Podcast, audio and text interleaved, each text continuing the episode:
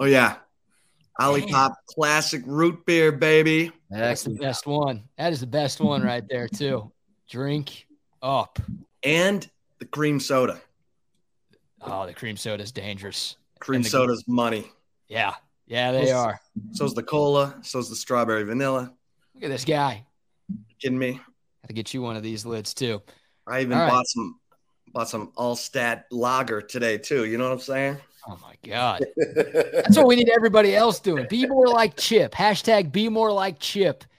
Support our great sponsors. All right, gentlemen, we'll be listening. Y'all have a great show today. Appreciate y'all. Appreciate y'all. See y'all. Zay in the immortal words of Judy Brown. Happiness is a choice. We're happy. Y'all are spending some time with us, Chip and Zay. One to three on Texas Sports Unfiltered. You kidding me? I mean, where would you rather be than chilling with me and the right call, Zay Collier? Zay, what's going on, doc? What's popping, my friend? Happy Friday Eve. Feeling good, feeling great. Two days away from KU, coming down to DKR at 2:30. Getting very excited about that. But yeah, man, I'm living. L-I-V-I-N. How are you? I'm doing good, man. Doing good. Just had a little uh, chat with Steve Sarkisian. I think I think that uh, I think these Jayhawks have his attention from what I'm seeing, and we'll talk to our man Lance Taylor, our SEC insider and prognosticator. He gives you the picks at lanceslock.com. We will uh, we'll get his thoughts on Kansas, Texas. The line 17 points. Um, seems a little steep. Oh, it's come down. It's come down. It's 16 and a half now. So the money is coming in on the Jayhawks, Zay. People Yeah. are they're buying Jalon Daniels and Devin Neal in this new revamped defensive front of the of the big beak birds. Yeah. Well, they should get that respect, man. They've been playing some good football lately. This isn't the old Kansas Jayhawks that you knew was an automatic dub when they came into town. No, Lance Leipold, he's done a hell of a job coming from Wisconsin Whitewater. The dude's won about 15 championships at the D3 level, so he knows what winning's all about. I don't care what level you're on. That's pretty damn impressive. And he's put that culture in the Lawrence and for this Kansas football team. And you know, they're fun to watch. They're fun to watch. And, you know, their uniforms are really cool, too. I don't think we talk about it enough because, again, it's Kansas and it's a basketball school at the end of the day. Bill Self just won a national championship a couple years ago. But, yeah, like their uniforms, they be switching it up from blue tops, red bottoms, red on red. They'll come in with the white tops on the away games. I don't know what we're to see on uh, Saturday. Are we to see the blue bottoms or the blue uh, or the red bottoms or the white bottoms. It don't matter. I don't know, but yeah, they look good me- out there, except for that me- ugly ass Let me ask let me ask you this, Zay. What do you how where are you on the alternative uniforms? Who does it work for? You know, Texas doesn't do the alternate unis. Yeah, Everyone else does. I mean, Oregon announces each week what their uniform is going to be for that week. It's like ESPN announcing game day. Oregon, oh, what uniform are they going to wear this week? Where where are you on the the alternate unis? uh, I love it for everyone except for Texas football. I'm not saying Texas baseball can't change it up. I'm not saying Texas basketball can't change it up. Hell, I even go back to the black jerseys for Texas basketball, except when JJ Redick put them to rest when the freaking Blue Devils beat the Hordes by Remember like that? 30. JJ Redick went for 41. Oh my gosh, man. I'll never Texas- forget that game. I don't know. Did have they ever worn those black unis again?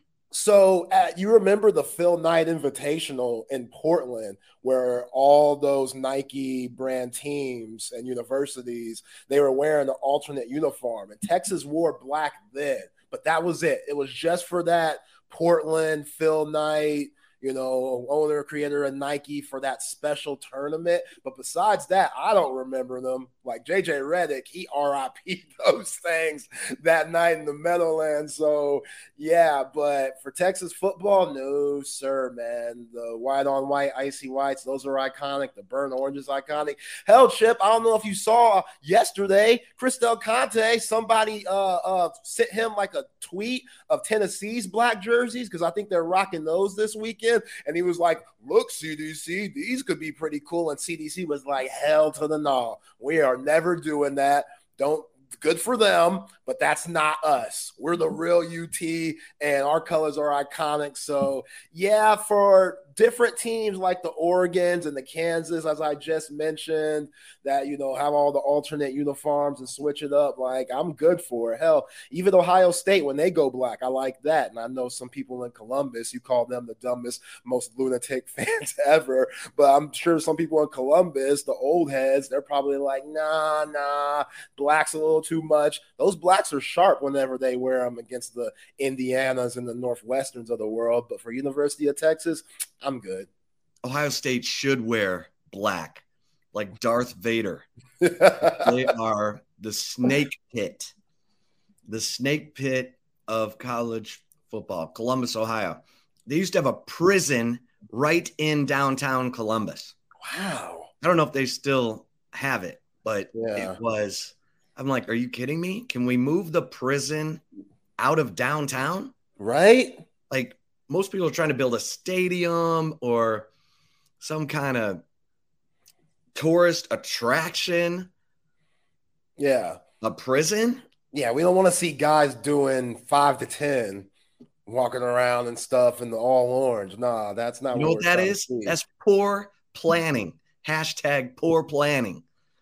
Whoever the father of Columbus, Ohio is, or Maybe it was the fool who was getting that prison named after him. Yeah, we need that right downtown. Yeah. Have that right downtown. Forget the mall. The mall we need the prison right in the city limits, right in downtown. That'd be great. Way to go, Ohio. You are idiots. Um, yeah, Black Saturday. That was that was rough. Uh, Texas basketball got obliterated by JJ Redick, and then Vince went to the Heisman Trophy presentation, and I've never seen Vince so mad in my life. I was there. I voted for VY because, well, it was kind of a no brainer. You take Reggie Bush off of USC, you still got LenDale White, you got Matt Leinart, you got Dwayne Jarrett, you got you got a, another Heisman Trophy winner in Matt Leinart. You take Vince Young off that Texas team, they probably lose two games that year. And Vince, you anyone who watched Vince, his body of work, it absolutely warranted winning the Heisman Trophy. And then, of course, he goes and totally outplays Reggie Bush in the national championship game. Why don't we vote for these things after the final game, people? But Vince was so pissed that night. Like, I genuinely think he thought he was going to win. Now, I saw Reggie Bush in that Thursday night game against Fresno where he's doing the joystick stop and start, ran for like 300 yards. It was, I was like, oh God. Fresno was weirdly ranked and it wasn't even a Pac 10 matchup. So that was weird too. It was the last game before the vote. yeah. And we're such a prisoner of the moment. Voters who needed something, a, a tiebreaker or whatever, all went with Reggie because of that crazy highlight game. And of course, ESPN's like, oh my God, look at this move. And it was a sweet move. And then Vince had to play A&M in the rain, and it was not a great game for him. And everyone's like, okay, there it is. We'll just boil it down to Reggie against Fresno, Vince against A&M. Okay. Well, what you did was give VY enough resolve to go beat that ass in his house he rents the Rose Bowl to UCLA. They pay Vince rent to play games there because that is that's VY's house. Now, get this, Zay. Remember when VY said, We'll be back? Yeah. After Michigan? Yeah. He backed it up. He backed it up. And you know why? Because he was the man. I mean, he could single handedly take over games, and he did. Yeah. Poor Sam Ehlinger. You know, he's he's got that. We're back. Now, maybe, maybe I'm not even going to talk about it, but maybe, maybe you can dust that off here eventually. But that was unfortunate. Yeah, it was. And I don't knock Sam Ehlinger for yelling that after the Sugar Bowl game when you beat Georgia, especially with everything that he saw previous to his own tenure at the University of Texas as the starting quarterback for four straight years. Like, I get where he was. It seemed like with Tom Herman, that high was going to get even higher. And Tom Herman, obviously, he's not around anymore. And Steve Sarkisian and this team, they have a grand opportunity to actually be back. You know, nobody said those words. You saw Quinn Ewers avoid that conversation after the Alabama game. Like everybody knows what Sam said and what that means to the program at this point. Those words are very careful, and national media they eat that up alive. But yeah, man, going back to VY again, just his confidence and swagger, like he is the best part of what Houston, Texas represents. Like if somebody asks, "Yo, what's who's just a great character that represents Houston in the best way, I look at Vince Young from just the freestyling and the rapping and just the culture that he brought on campus that Mack Brown was a little cautious of, like, uh, you know, this is the same guy we talked about this week that wanted Ricky Williams to cut his dreads. Like Mack, it took Mack a little while to get with the program, but once he did, it obviously benefited everybody. And letting Vince be him, that just went through everybody's veins in that locker room. Everybody fed on that. Everybody fed from that type of confidence. And you talk about him being pissed off in New York when he wasn't called to win the Heisman. Hey, every Texas fan will take that. Like, we love you, Vince. We wish you would have won it. But hey, you being pissed off meant that you were going to bring your all in that Rose Bowl game. And he did that. And then some, maybe the greatest performance in college football history that day and that night. So, yeah, like that's that's what we want to get back to, Chip. You know, you're you're feeling it. You get a little nervous as Saturdays are more approaching each week, especially with every Texas win. You get more and more nervous because you feel like, okay, is this too good to be true? Like this defense playing the way that they are, this line, all those guys rotating in the secondary. We were worried about who was going to be alongside Jaylan Ford, and David Gbenda's been playing his ass off. Anthony Hill has been playing his ass off. So it's like, okay, these questions are slowly getting answered, but there's a lot of college football left in this season. And you talked about Steve Sarkisian. Y'all talked to him today in the Zoom presser. Yo, this dude's not taking Kansas for light. You can't. You cannot look at this game as a trap game, even though it might say that, you know, or it might look that way to a lot of national media, knowing that Oklahoma is the following week and they're also undefeated and they also look a lot better under Brent Venables in year two. You cannot look at this game as a trap game because I've been watching more and more film on Jalon Daniels. That dude is for real that dude is for real. We talked to Michael yesterday, um, you know, be writer for uh, 24 uh, 7 and with Kansas. And he said about a pass that he threw against Illinois. I watched that pass. Yo, Michael wasn't lying at all. It was just a flick of the wrist. Now, I think that Texas secondary is a lot better than Illinois, and those things probably won't be open or won't be able to happen for them in Kansas's favor. But the fact that Jalon Daniels could make things happen with his feet and keep the play alive, sometimes to a fault, which Texas needs to take advantage of, that's scary. That's scary. So you cannot take this team for granted. They're going to come in with a lot of confidence. And they remember what happened on their home field last year where Bijan Robinson went for over 200 yards on the ground. They want some serious revenge. And they probably feel like they're not getting enough credit in the Big 12 with Texas and Oklahoma. Oh, yeah. Yeah. Everybody's like trying to figure out. Everybody's everybody's trying to figure out what uh, what uh, which team is for real. And everybody's looking back at last year's game and saying, "Oh, Texas destroyed them 55-14." It's a different team. It's different team. Healthy Jalon Daniels, new defensive front that Lance Leipold went and pulled out of the portal. And kudos to Lance Leipold, man.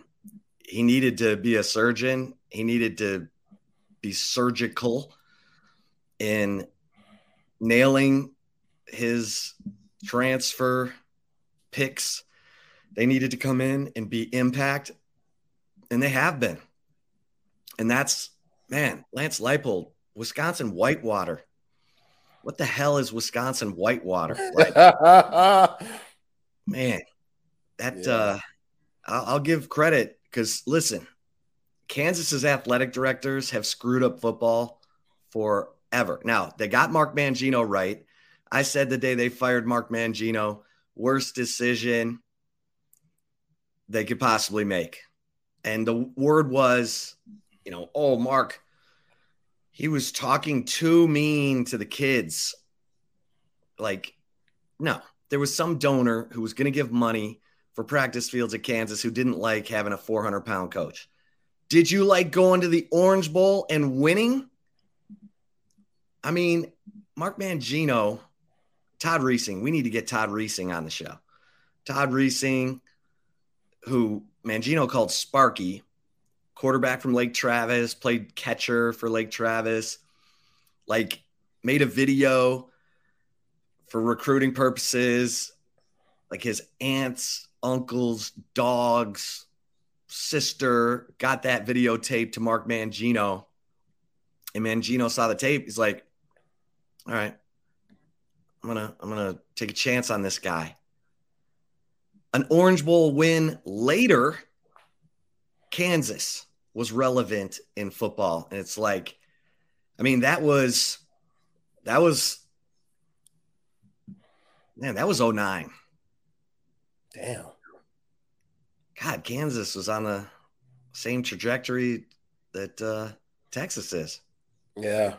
Yeah. But Todd Reesing, man, dude was scrappy, tough. They had some, they just, that was, and that they had a good defense, veteran defense coordinator. Kansas athletic director fires Mangino and starts this odyssey of ineptitude. They could have hired Gus Malzahn when they when they hired Charlie Weis. Charlie Weis, who stole money from Notre Dame, stole money from Kansas.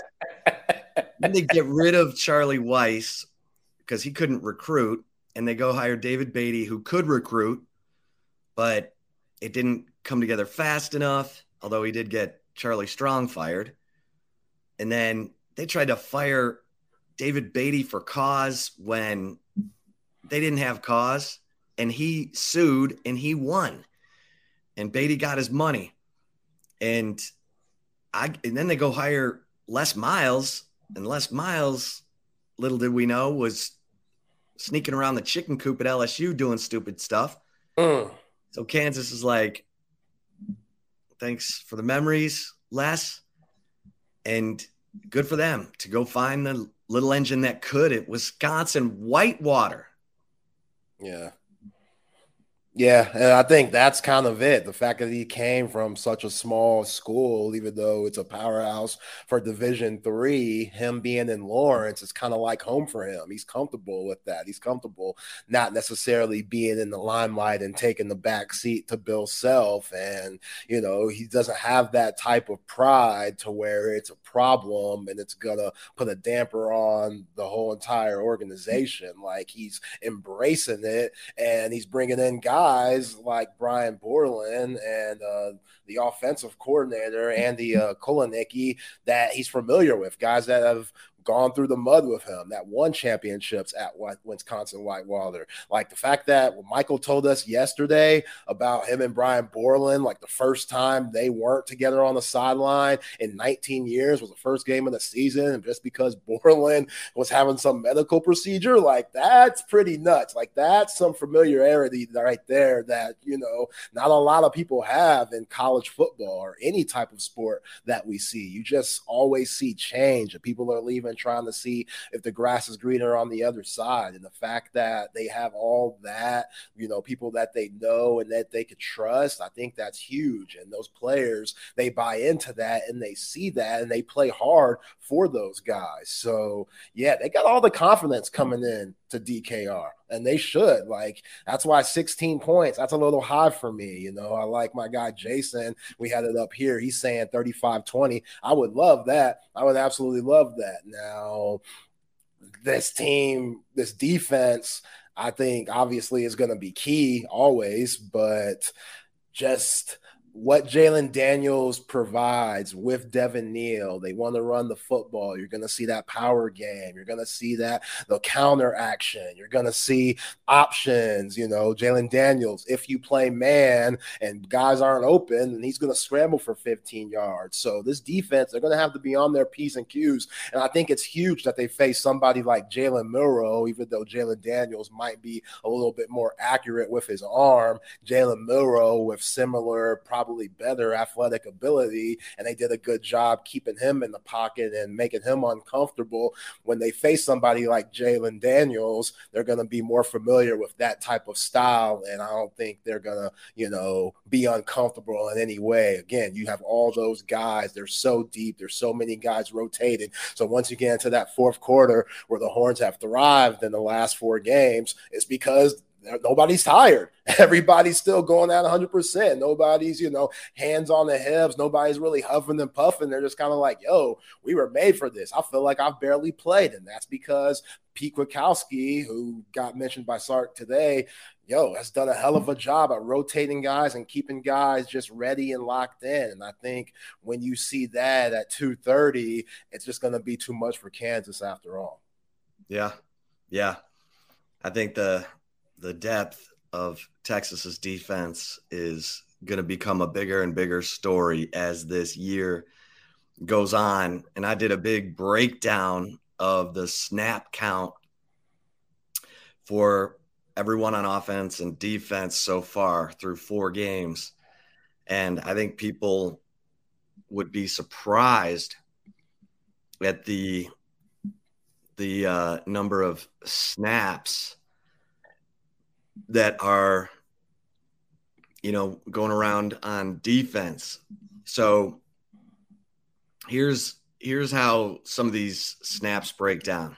Obviously you know defensive tackle T'Vondre Sweat monster 141 snaps so far this season. Interesting that Alfred Collins is next with 123 snaps and then Byron Murphy at 119 um, Vernon Broughton 108, and then it you know it's Trill Carter at 67. Um, Barryn Sorrell 128 snaps at that defensive end position. They really like his ability to set the edge, stop the run. He doesn't have the sacks yet. That he's he's hoping for a 10 sack year. Um, you've got uh, Ethan Burke at 99 snaps. He didn't play a ton of snaps last week, and it's interesting how they're they change the scheme for each week. You've got you got some weeks uh, Jaylan Ford is playing middle linebacker. Some weeks he's playing weak side linebacker, and David Gbenda's playing middle. They adjust this thing for what they're going to see. Last week, PK, knowing that Baylor likes that wide zone, widened out the the defense and put more guys up front to cancel that ability to get wide. And it completely shut down Baylor's running game, um, held them to 1.9 yards per carry. But where it gets really interesting to me, Zay, is in the in the back end. So you got Ryan Watts with 175 snaps so far this season. You got Gavin Holmes next at 126, Terrence Brooks at 125, and Malik Muhammad at 119. These guys are interchangeable in the coach's eyes. And I don't blame them because the two highest rated corners right now, according to Pro Football Focus, your favorite is Malik Muhammad at 74.4. Anything above 70 is considered above average and Gavin Holmes at 71.6. And Sark talked about Gavin Holmes today. My man Eric Henry over at Horns 24 7 wrote about him. He transferred in from Wake Forest. No one really talks about him, but the guy has experience in playing off coverage at Wake Forest. He's fast and they trust him. So, and then those five safeties that they consider interchangeable uh, Jerrin Thompson, Kitan Crawford, Derek Williams. Derek Williams Jr., the freshman, has 107 snaps. Jalen Catalon has 97. Now, I think they're trying to preserve Jalen Catalon. They don't want to subject him to any more hits than they have to. Plus, he's more of a run stopper. And so they had him play a lot of um, snaps against Wyoming. And they feel comfortable with Derek Williams, Kitan Crawford in coverage. And I think it's interesting because they trust guys like Malik Muhammad and, and D. Will, Derek Williams, and they should. Those dudes are really good players. Malik Muhammad is the highest rated corner on the team, according to Pro Football Focus. True freshman. Yeah, I've been talking about this guy since we started our show uh, a month and some change ago, Chip. Like Malik Muhammad coming out of South Oak Cliff, fearless, fearless. He was going to touch down on campus and say, Yo, this is easy. this is easy. This is what I've been waiting for my whole life. I just want to get out there. And he looks like a rabid animal when he's on the field. Like he's always around the ball. If they throw it his way, then he's locked in, deflecting balls. He almost got an interception against Waco. I love what Gavin Holmes has brought to the table. I know he's a little undersized for what Steve Sarkisian likes in a corner at, you know, around 5'11 11, but that's still, you know, big enough. And some of these guys for Kansas, they got some big receivers, man. They got a couple of guys that are around six three to six five. So there might be some 50 50 balls that Jalon Daniels is going to try to see if his guys can moss ours. And, you know, those dudes at those four uh, corners that you just named Malik Muhammad, Gavin Holmes, uh, Terrence Brooks, and Ryan Watts, they're got to be locked in. You know, Ryan Watts has quietly been really good. You talk about Terrence Brooks. He had a pass interference call against Wyoming that, you know, kind of helped their long ass drive. But other than that, he's been solid all year long. So when you got to go against Lawrence Arnold and Quentin Skinner, who are both 6'3, 6'4, 6'5 around there, you got to be careful. You got to be locked in. And, you know, I think this is the perfect game for them to really show, hey, we're here. We're for real. We're going to force some turnovers and make it really hard for Jalon Daniels. And we know that Andy Kotelnicki, offensive coordinator for Kansas, he's going to run and run the football. You know, Daniel Hishaw and Devin Neal, those guys are both for real. Devin Neal, a little bit different than Hishaw because he could do it all from swing passes. I want to say has over double digit receptions this year that have gone for over 15 yards, over 200 something yards. So they like to use them in multiple ways. And Hishaw is more of a bigger back, more of a bruiser that will lower his head and try to run over your ass. So this is going to be a good test for this defense. But at the end of the day, this defensive line, they're so physical, they're so mean, they're so deep. I think it's going to be hard for Kansas to move the ball on the ground, which that's going to allow this secondary and guys like Jaylan Ford, who's, you know, was he tied with Jerrin Thompson for interceptions this year with two. So, you know, like those guys are always looking to make plays and force the ball. And shout out to our guy, Mike Harge, hanging with Harge from 11 to 12. He had uh, legendary Longhorn Derek Johnson on yesterday. And Harge brought up, yo, the next step is punching the ball out that's that's the next step. Or what Derek Johnson used to make his name for, like when guys are carrying it kind of crazy and don't have that thing tucked like Tiki Barber, punch that thing out, Peanut Tillman style. Like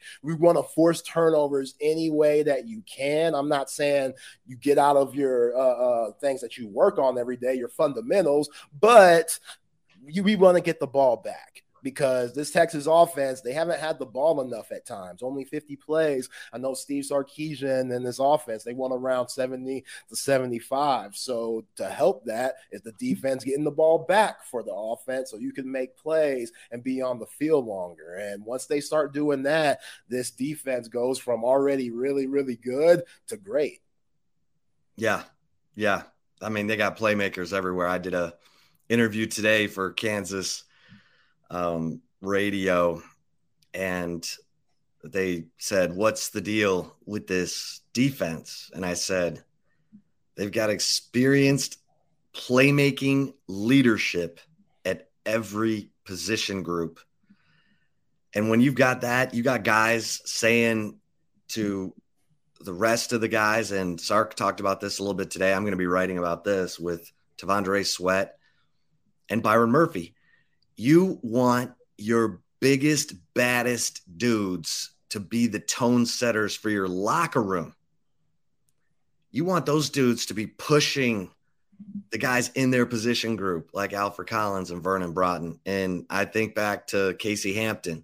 Casey Hampton was the ultimate enforcer, and he would dog cuss people. I'll never forget Kansas. They're playing against Kansas. Chris Sims throws a pick six early, and they're down 10 zip at Kansas.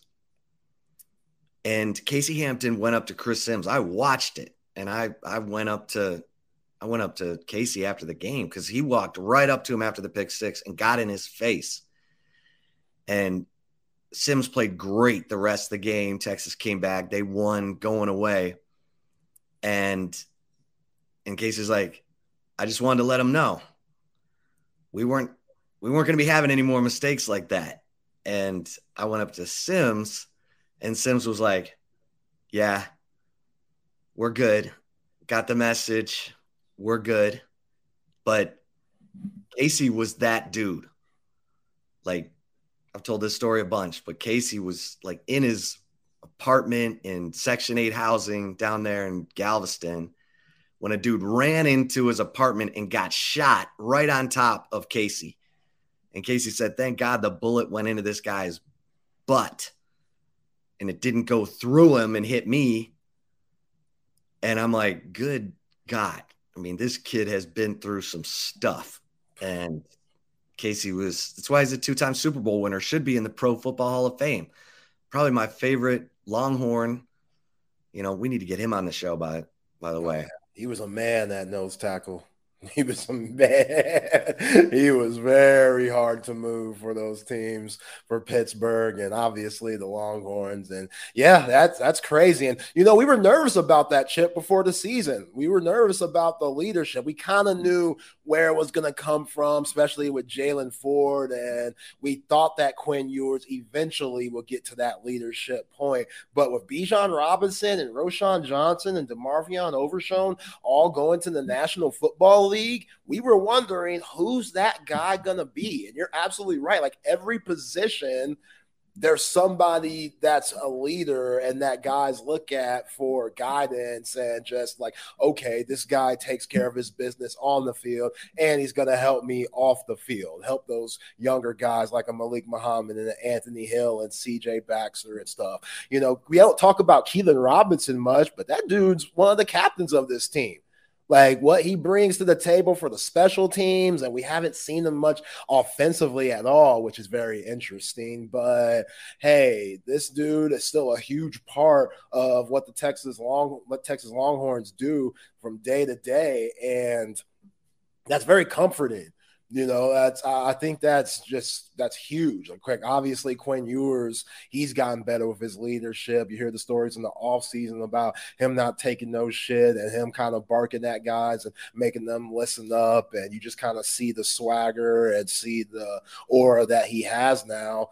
But yeah, man, the offensive line, Christian Jones coming back, like he's not afraid to speak up in year six and stuff. And then you got again on that other side, just T Sweat and Byron Murphy. And you mentioned how that brings out the best in Alfred Collins, who quietly is having a solid season. We still want more for him. Again, this guy was a five star coming out of Cedar Creek, but you know, with all the other guys, hey, he's doing his job. And Ethan Burke and Jett Bush, like Jett Bush is a leader of this team in a way. He's been here long enough. I see him on the highlight clips talking and stuff and getting guys pumped. Like that dude, you know, he has something to say. So there's a lot of Dave Gbenda. Like there's so many different guys that you could choose from that you feel comfortable with bringing it every day because they just have the right attitude. They just have the right moxie about them. And you need that to win Big 12 championships. You need that to win national championships because the coaches, they can only do so much. They can only bitch at you for so much and tell you this and that and,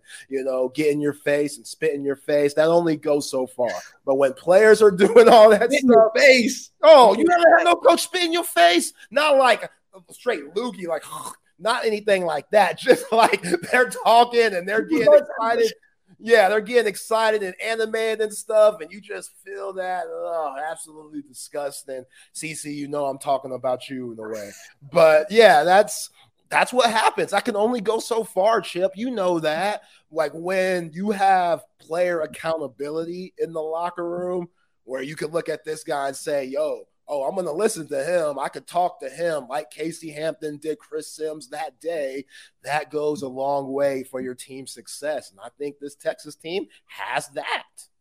You were you the enforcer in your locker room? No, because I knew that it was, you know, with my pops and stuff, it was too much. Like I was like, yo, I need some quiet you know, because I already have to deal with that when I get home. I got to deal with it in practice on the court. So I'm not going to be the one to tell guys anything. I was I was more of the loose, funny guy like the jokester of the group. If things got too tight and stuff, I would bring everybody down with like a joke or something. Like I remember in games, we'd be having like big games and stuff, and we'd be like huddled up without the coaches, and I would like point in the crowd and be like, "Hey, look at so and so, that girl up there. She come to check you out. She come to see you, or oh, look at oh some some's mama on the opposing team over there. Damn, she big. Like just stuff like that, just to loosen things up because they so can get tight. was the bad cop yeah.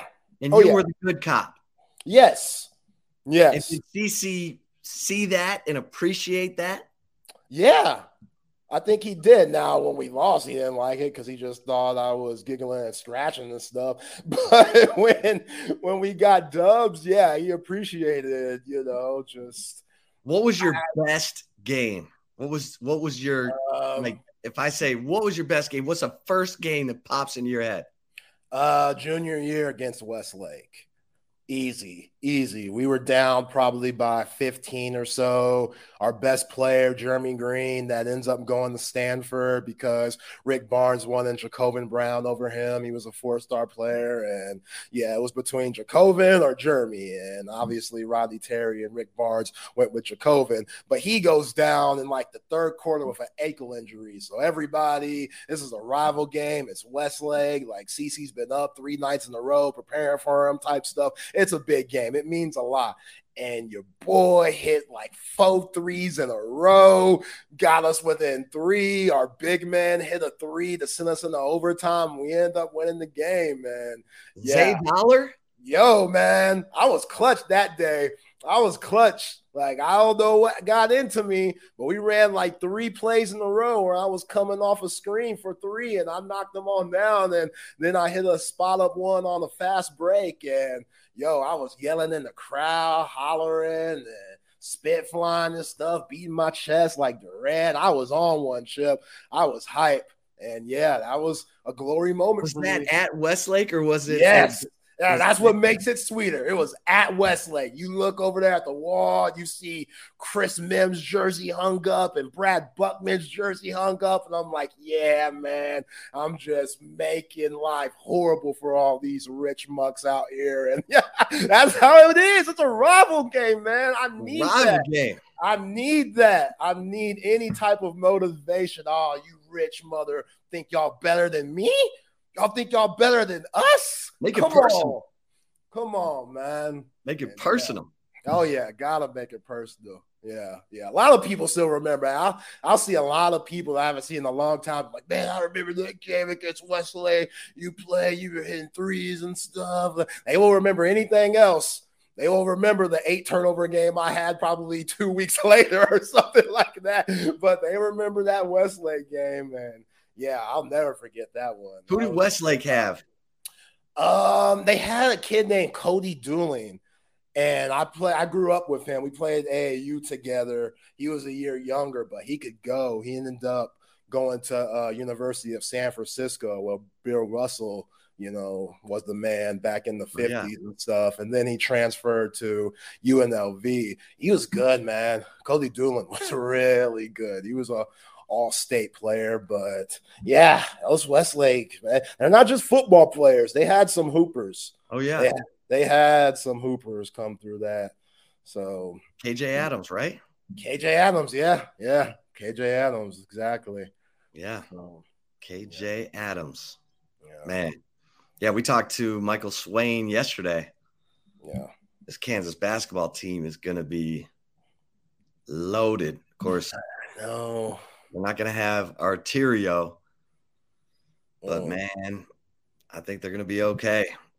Yeah, it's going to be interesting. KJ and Hunter Dickinson playing together because KJ was the five. He was the center last year. So now he's going to be moved to more of a four power forward spot and be on the perimeter more.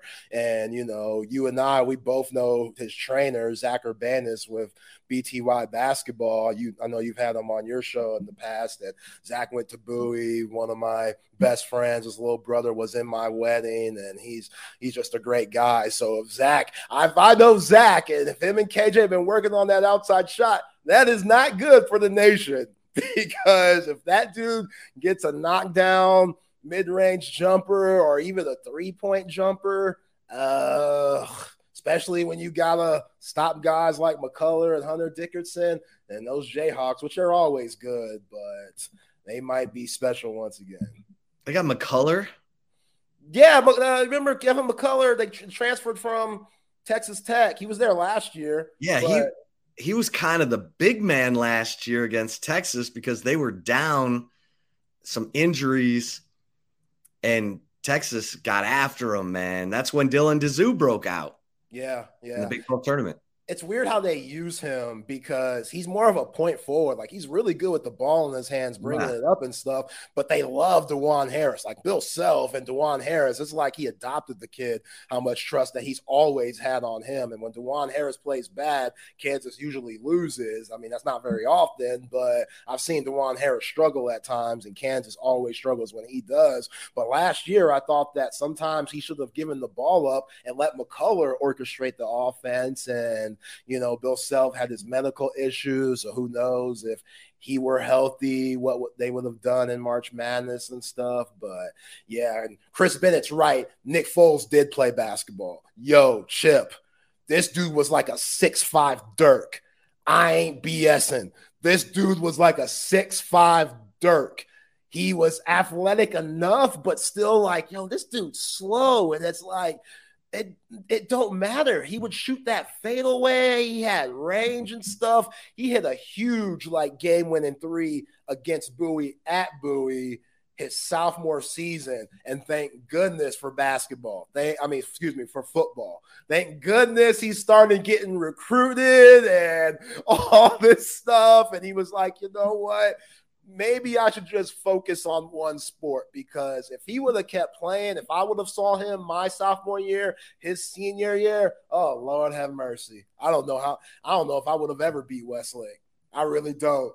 Because Nick Foles, he he could play. He was like a mini Dirk, a six five Dirk. He was he was different. He had the giant hands too, obviously, and he just put the ball big, anywhere he wants it. Big blank Nick. Yeah, yeah, man. Oh gosh. get him on that show. Yeah, yeah, great guy. Great guy. Every time he sees me, he's like, Will Collier, what's up, man? What's up? And I'm like, Oh, you remember me? Huh? What's up, Nick? You know, dapping up and stuff. That dude, Chip, when he was getting ready for the combine and getting ready for the whole draft process, he was like just training at the lifetime fitness off Mopac in Southside. He was just training there, working out there like a normal dude. like an ordinary guy. Like he wasn't written down any space time at one of these crazy facilities around town. He was just like a normal, everyday citizen going to the Lifetime Fitness or like a gold gym or something like that, getting his workout in, preparing for the draft. And hey, he's had a pretty good career, if you ask me. I mean, he has had the most like weird journey. He he was going to go to Arizona State, then the coach left. So he goes to Michigan State. He's there with Kirk Cousins and Brian Hoyer. And he's like, okay. And he wasn't, he didn't, he wasn't the favorite of the coach. So he goes to Arizona. And then he sits behind Matt Scott, who's not great. Matt Scott goes down in an injury. They're down 20 points, Oregon State. Nick leads them all the way back and they win the game. And Mike Stoops has to stick with them. Oh, Nick Foles finishes his time at Arizona as the Pac 12's most accurate passer.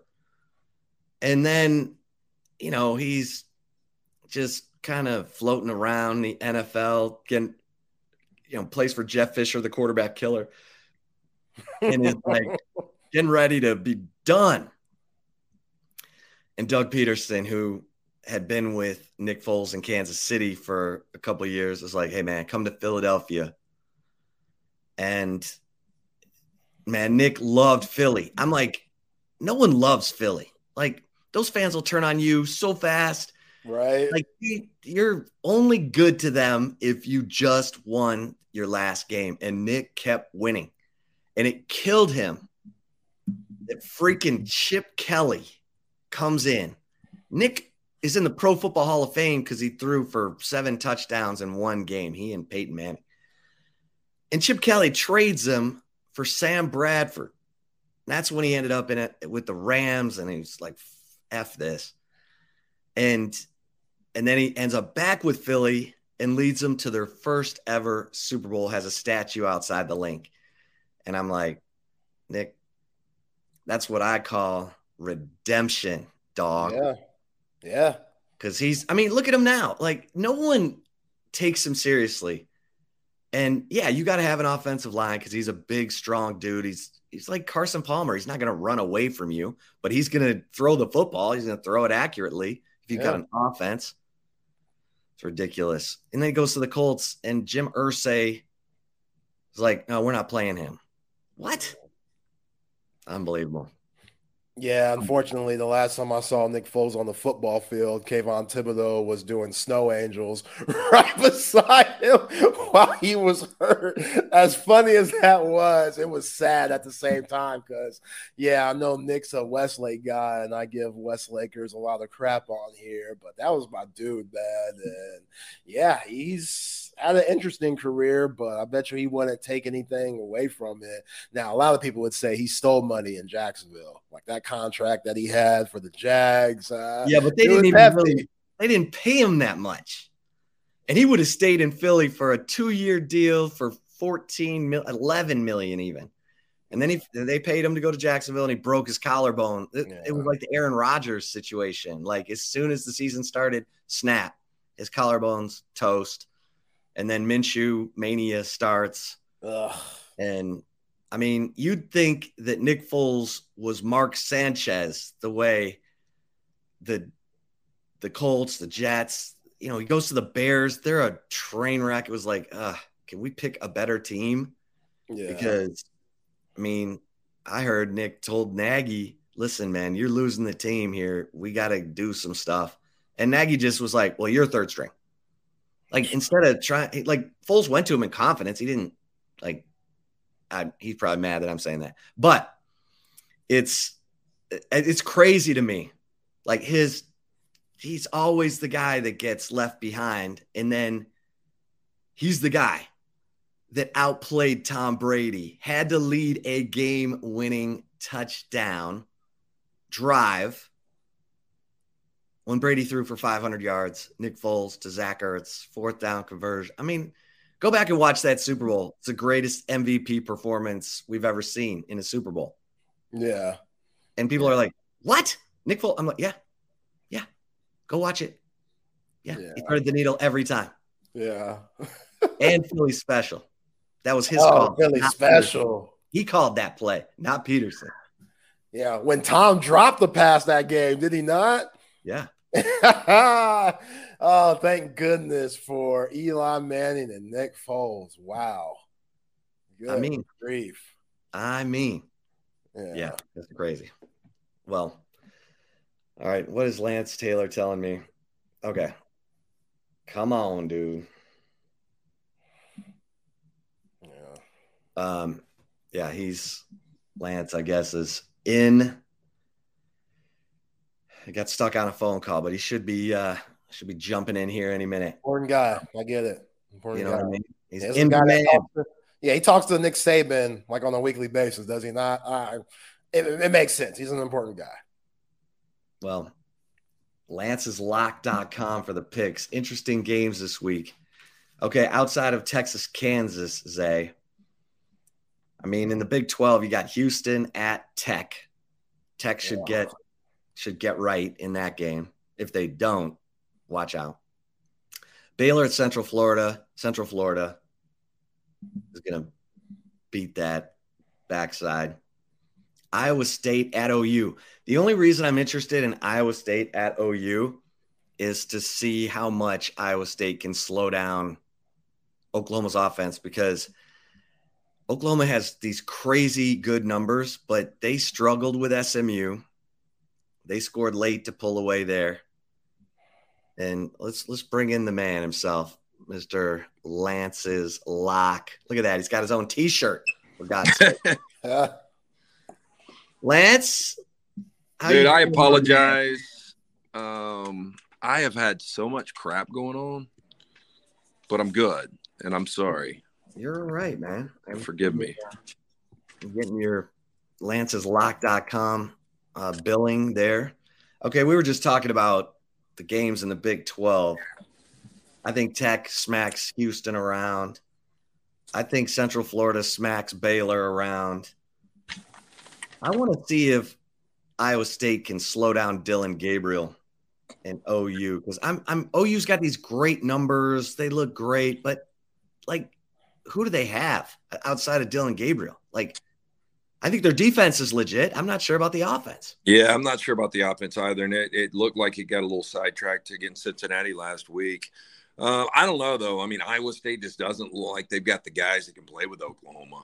Yeah. But you know, I brought this up earlier this week. Somebody is going to dick up um, the Red River Shootout, and I don't think it's going to be Texas. You know, if Kansas was playing Oklahoma, I kind of feel like Kansas might beat them. I just think Texas is too good right now, and I don't think Kansas is going to sneak up on them. Kansas is undefeated. Kansas beat them in overtime two years ago in Austin. Um, but I get this feeling that maybe Iowa State. I mean, hell, we saw Iowa State. What was it over Oklahoma State on a Friday night back in 2011 that put Alabama back in the national championship. So you know, I mean, Matt Campbell hasn't forgotten how to coach. I don't think they're very good, but I mean, this could be one of those spots. I I just find it hard to believe that we're going to get the perfect leaving the Big 12, the perfect FU, um, undefeated Oklahoma, undefeated Texas. I hope we do but I'm not going to be surprised if somebody jacks that thing up. Yeah. Yeah, I, I think you're right. I think Texas is going to pound OU. I think this Texas. Okay, so the spread for Texas Kansas. It's big. It's coming down though. It's it's like it's 16 and a half now. Um is that too big?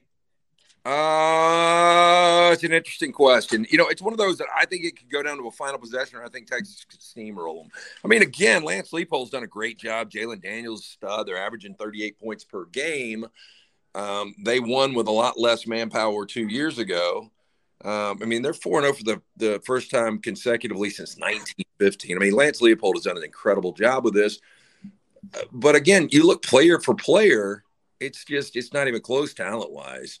So I feel like Texas will be really ready. I think I might even play Texas in this game. I'm looking at Tech. I will not be playing Kansas. So I'm looking to play Texas in this game. I think Texas is good. I mean, they're just they are good.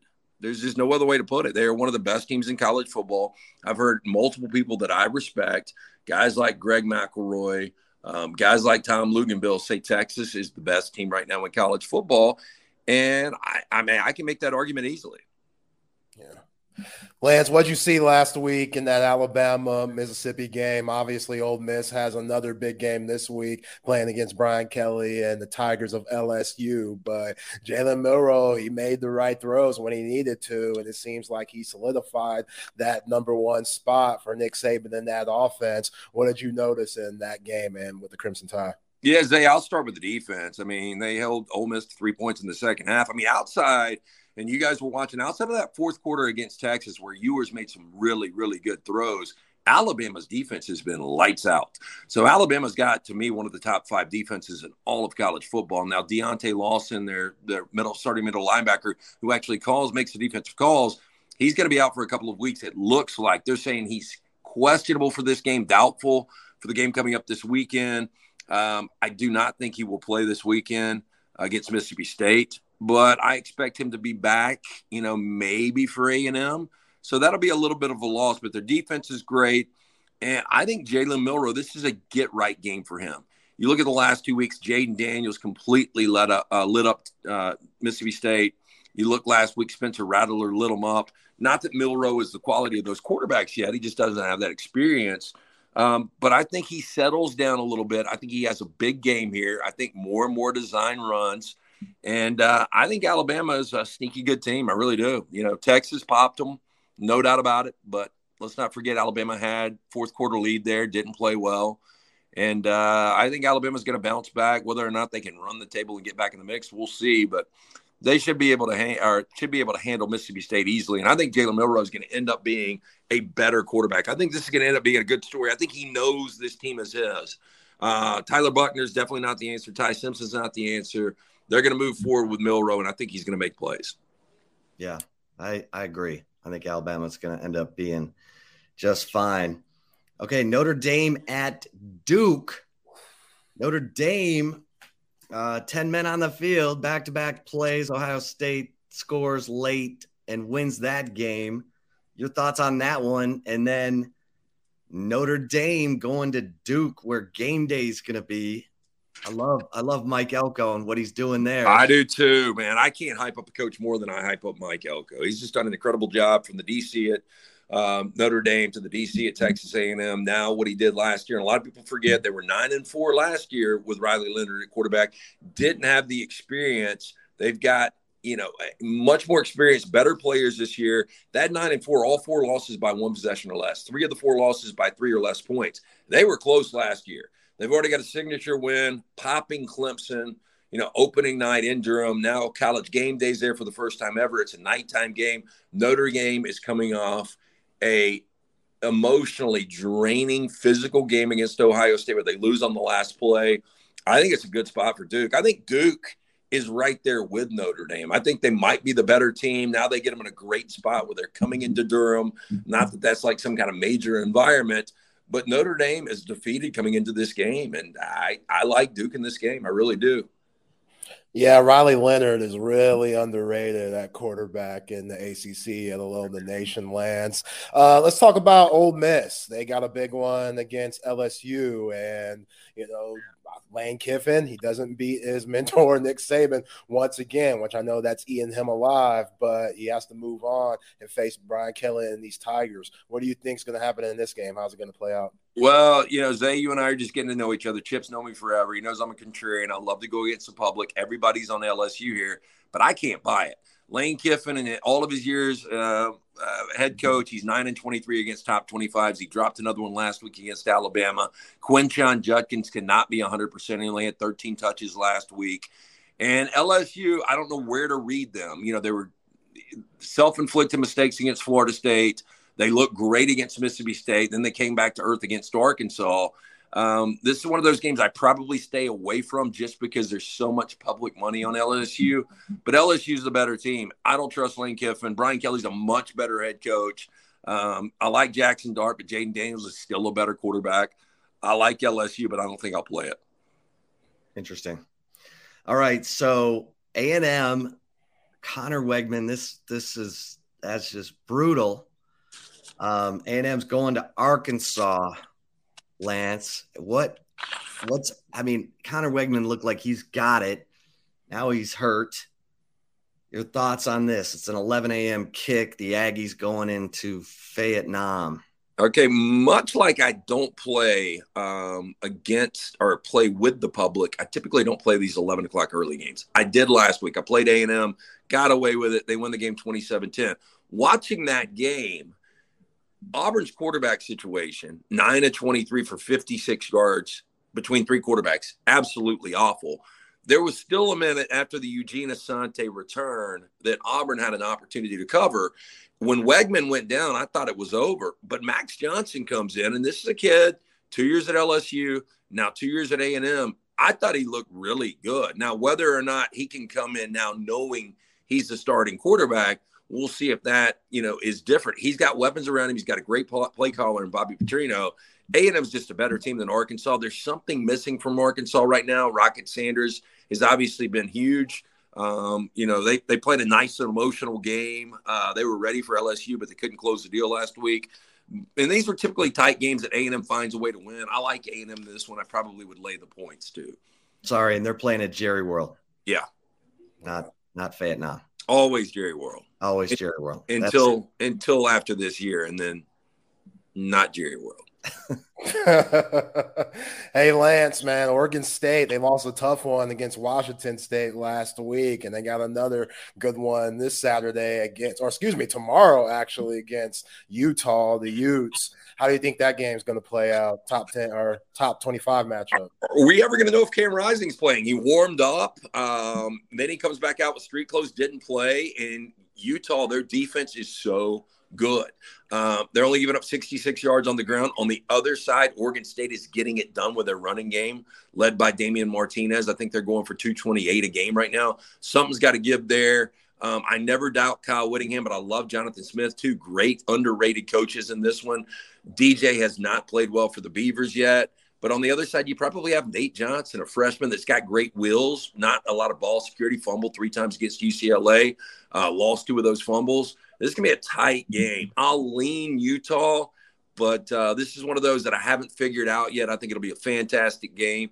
And it's kind of an elimination game for Oregon State in a really, really difficult Pac 12. Lance, you nailed Oregon last week. You you said that my buddy who bet 33,000 on Texas to beat Baylor and he's he's ecstatic. You said bet it on Oregon. You you were right.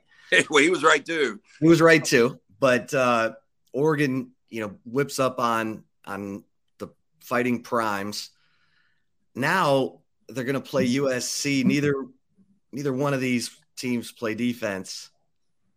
Take the over. What do you what are you seeing for USC Colorado? Yeah, again, it's eleven o'clock game, which is nine o'clock cent or um, Pacific time for the USC guys.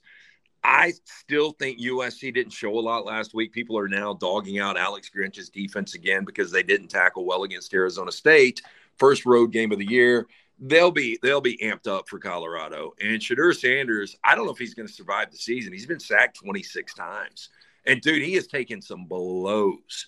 And he was lucky to get out of Eugene alive. And now you're facing, you know, you say what you want about this defense, but they're third in the FBA with six or third in the FBS with 16 sacks. They force turnovers. Um, they've got playmakers all over the field offensively.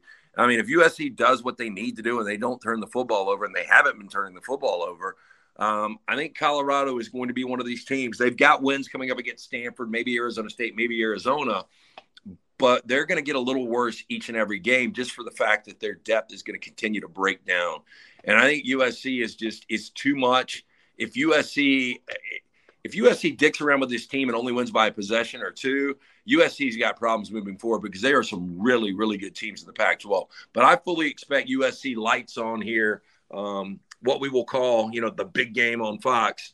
I think they'll be ready for Colorado. So I would probably lay it here, and I probably would play the over.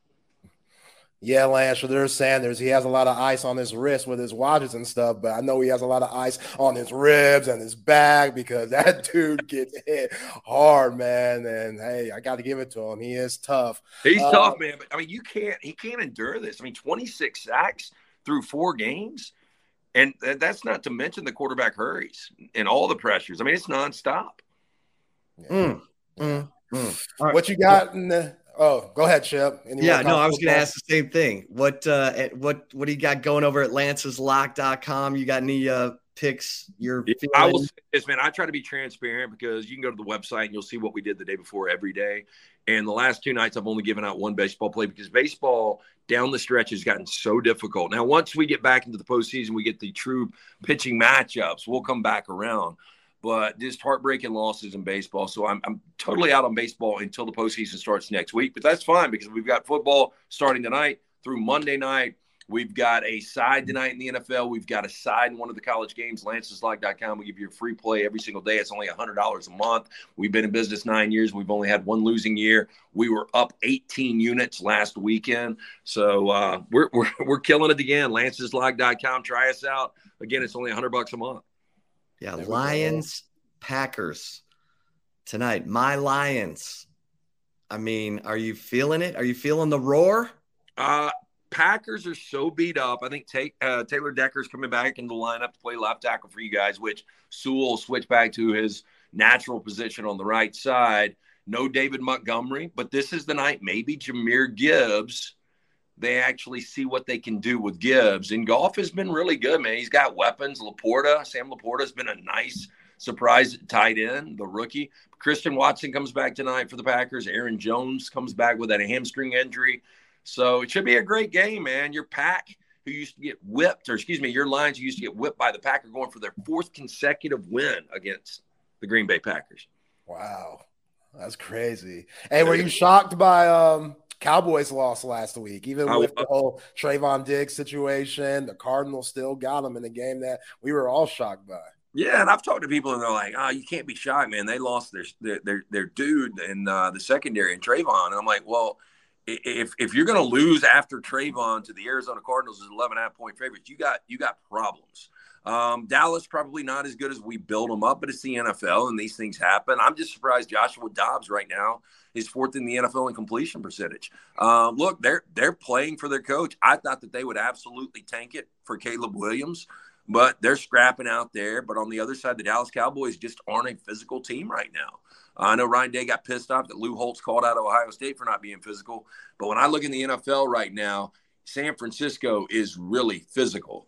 Um, I, you know, I think the Philadelphia Eagles are still really physical. The Miami Dolphins don't have to be physical because they're so damn fast. But uh, right now, the Dallas Cowboys, I don't know, that's terrible. Also, but I was surprised. Yeah, they're they're kicking field goals in the red zone, man. They're they're they got to get it going. Yeah. At uh, anything else in the NFL got your attention? Uh, I was upset with the officiating against my Rams on Monday night. I mean, I, I just Tutu Atwell was in. That should have been seven nothing. Those four points ultimately cost him the game. Logan Wilson was fumbling around on that interception. They didn't overturn that.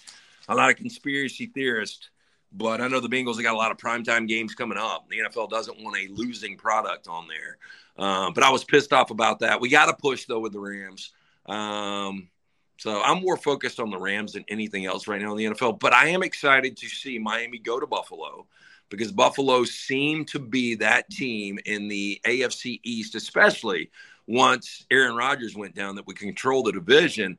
But Miami just, I mean, without Jaylen Waddle, they scored 70 points. I mean, if Tua stays healthy with the way, the creativity of Mike McDaniel calling plays, mean, that's going to be a tough team to beat, but they get their first really big test this week in Buffalo.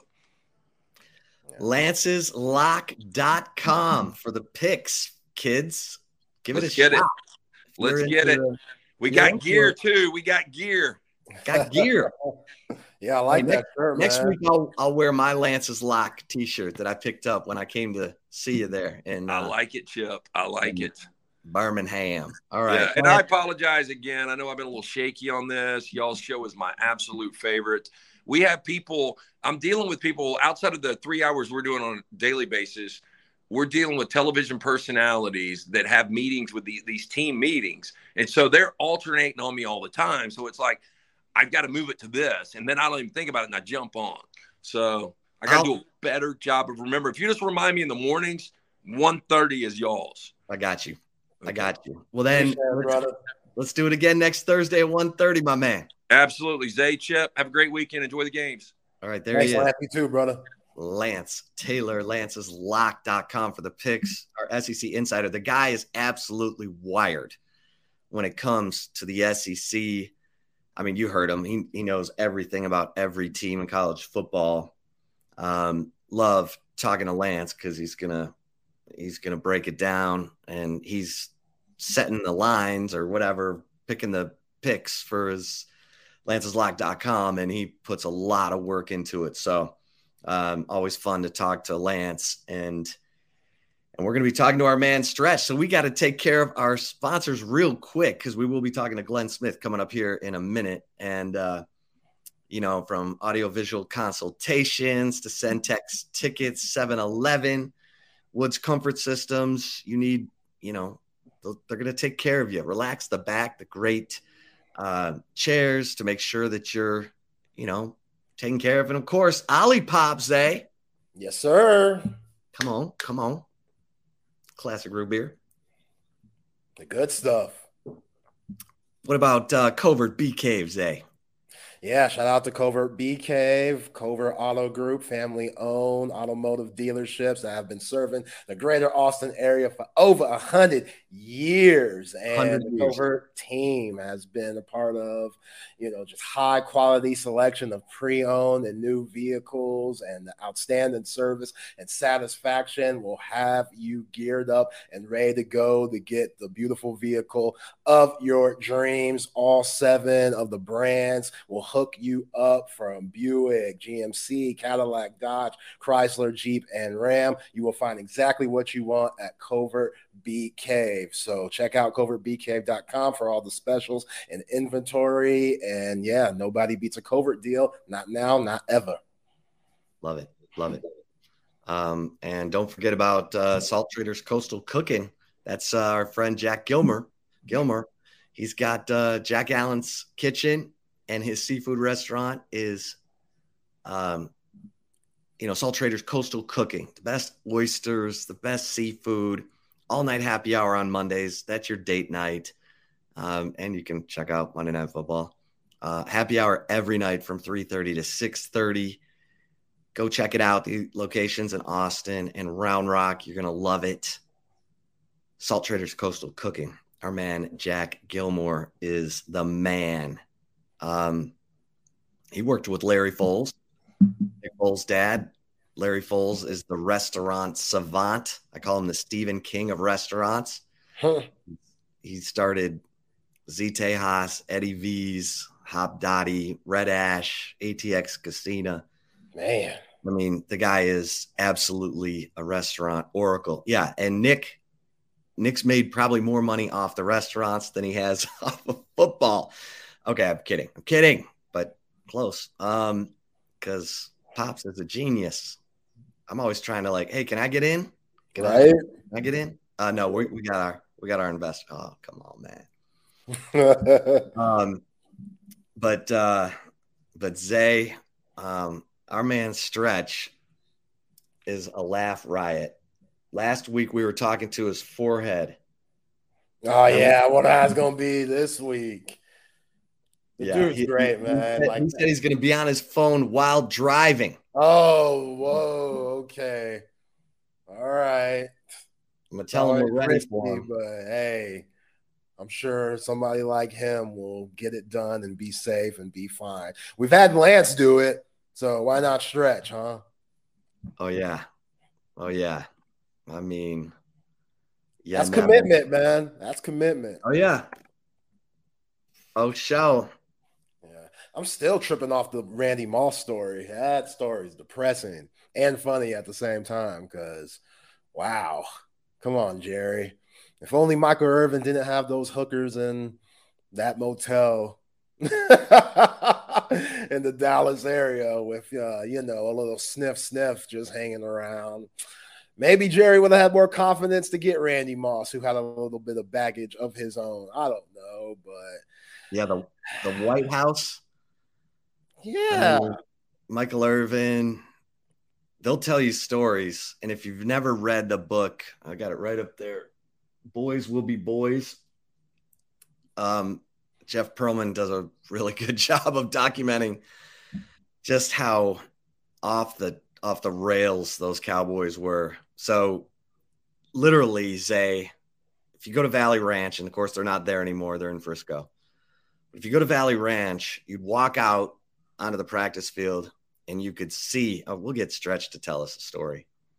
This, this is this is way better. This is why we have Glenn Stretch Smith, former Cowboys offensive assistant coach, uh, on the show on Thursday. Stretch. We were just talking about the White House, how you'd walk out the practice field at Valley Ranch, and if you looked over the fence, right over there on the right, was the house where Michael Irvin and the boys, being boys, were hanging out with the strippers and the hookers.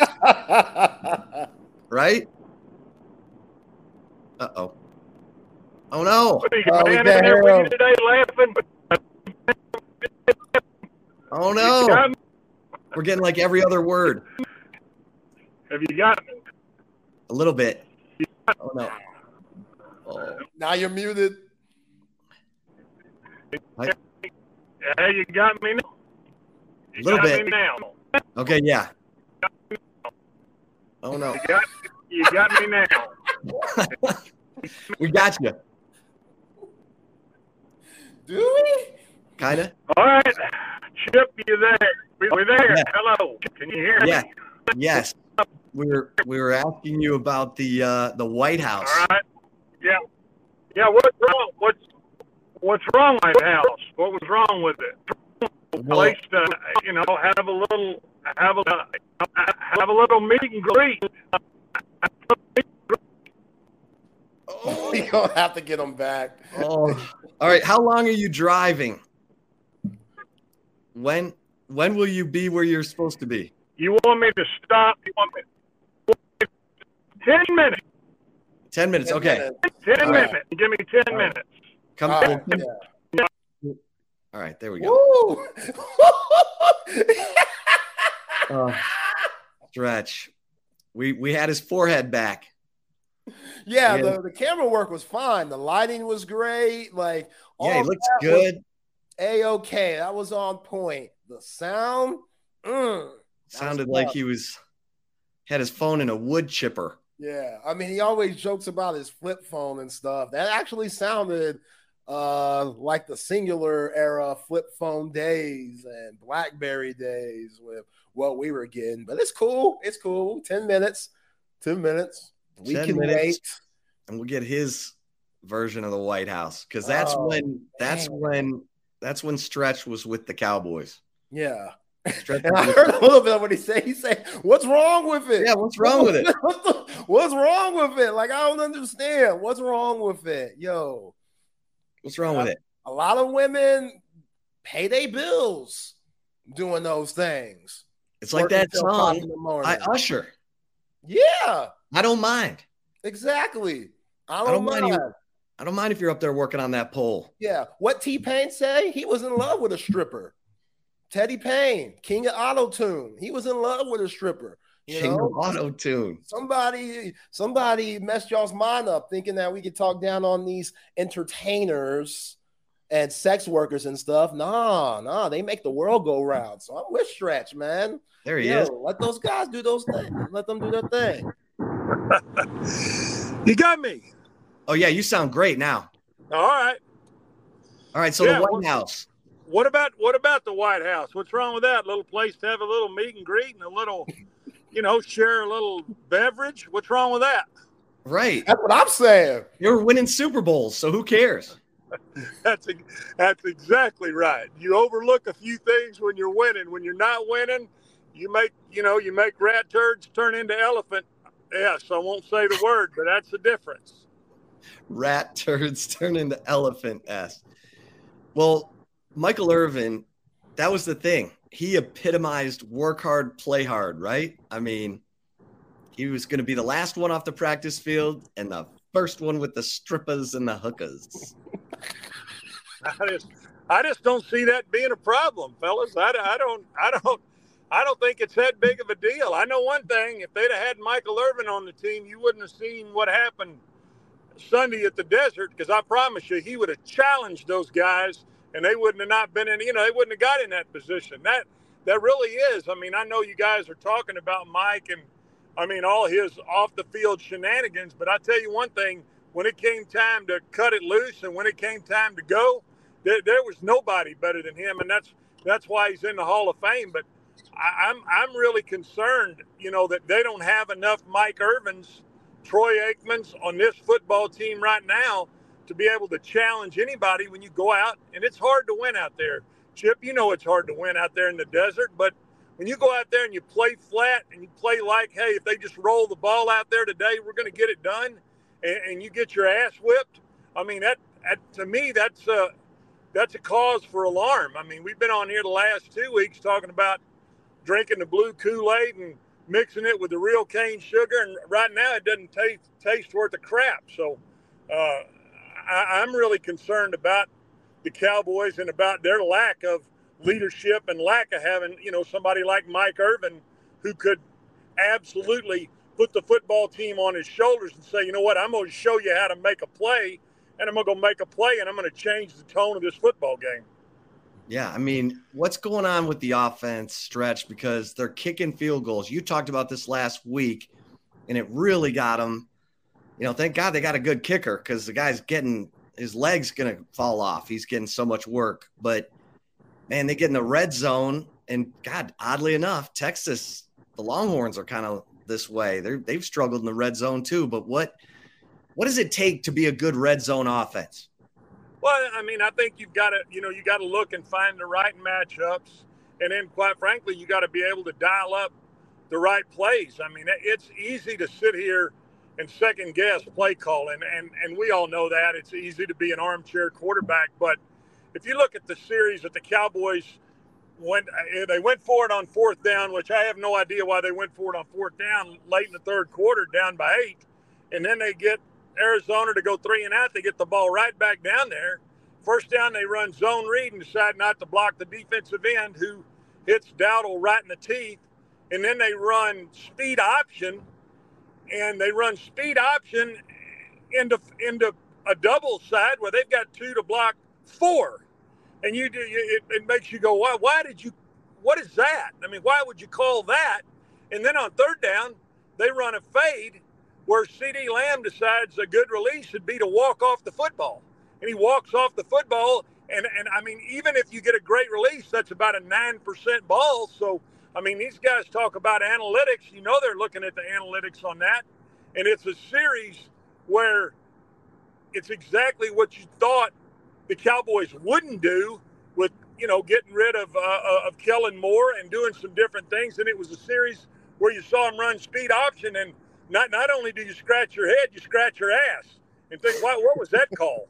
I mean, I, it, it's maddening. So I think, you know, they've got to get that straightened out. But to me, more than anything, this football team has got to get some leaders. They got to get some guys, and I'm talking about some guys with real leadership ability who can make plays. I mean, I know you remember, you know, even at, the beginning of your time here. I mean, again, whether we needed to make a play or Woodson to make a play or Larry Allen to make a big, we had those guys, and and I think the Cowboys have that type of talent I just don't see that type of leadership coming out of this football team. And when you go to Arizona, and I think someone I saw a stat day before yesterday, the last ten times Dallas has played in the desert, they're two and eight. Two and eight. two and eight against a team that, come on, guys, this average is a damn bowl of grits. So you, you got to figure out a way to win those games and to go make a play, and you got to have that you, know, you got to have that player who can step up and make that play for you. Yeah, stretch. They made the Arizona Cardinals look like shrimp and grits out there, which is a shame. And I'm with you on that, going for fourth down uh, when it's in the third quarter. I was talking to Chip about that this week. That was one of the worst calls that Mike McCarthy could have made. Yeah, I, I, again, you're down eight. You, you had opportunity down there. I mean, kick the field goal, cut it to five but you know, there's just decisions being made in the NFL that I don't even understand. I mean, I, will go to the play before that. Arizona, it's uh, it's third and four from the five, and Arizona, and that's the other thing. Dak Prescott drops a snap. picks the snap up, has to get out of the pocket, throws the ball away, and, and Dallas gets called for a holding penalty where it's fourth and four on the five, and, and Arizona decides to take the penalty. I'm like, why would you give them another down down in there? And, and then Dallas throws the option to Ferguson and gets back to the five yard line. So it's fourth and four, and they don't convert. It's just, uh, it's one of those things where I don't understand the timing of when they're going for it or when they're not going to go for it. And it almost feels like that, you know, that McCarthy's gambling on a credit card. I mean, there's a reason why you can't put a 22% credit card down at the Choctaw. You better bring some damn cash. All right, so this this is the craziest thing about the NFL, and I say this all the time to Zay, man. If it's hard to keep these millionaires motivated when they think they're gonna have a light week, and they're all looking around like, "Oh, my my teammates will will have it. We'll we'll figure it out." That's when you get bit. It happened to the Jaguars too against the Texans, but now you got the New England Patriots coming in, and you said it. I mean, if they don't have p- player leadership, like Micah Parsons, Micah Parsons should be the absolute pit bull leader of that football team. It, do you think that's who he is, or? I, I, mean, I do think that's who he is. I think he's a little, you know, I think he's he's still a little young. Um, you know, I, I'm concerned. Why doesn't an eight-year veteran at quarterback step up and make that play? Why doesn't he challenge his football team? I'm tired of hearing him go to the mic and say, "Hey, it's on me," and we got to work harder or we got to practice harder. You know what? Make a play in a critical time of the football game, and uh, yeah, I, I want, I want. I mean, I want Micah to step up and lead. I want Demarcus Lawrence to step up and lead, but you know, right now, I, I just don't see that guy on this football team. And we know that they're really good. I mean, uh, that, it's no fluke what they went out and went and did to both New York teams. But, you know, and I know it's tough every week to, to, to get up. And you got to think, boy, we got, you know, in a week we got Zeke coming in here and we'll, we'll knock him around on defense. And then we're going to go play on Sunday Night Football and play the 49ers. And, and we got we got back to back games where we're going to have to go ball out. Well, you know, they went to Arizona and did what they did, and it's it's frustrating, and it's frustrating as a Cowboys fan. You you don't want to see that. You want to see a team do like Philadelphia did when they went and just handled Tampa the other night.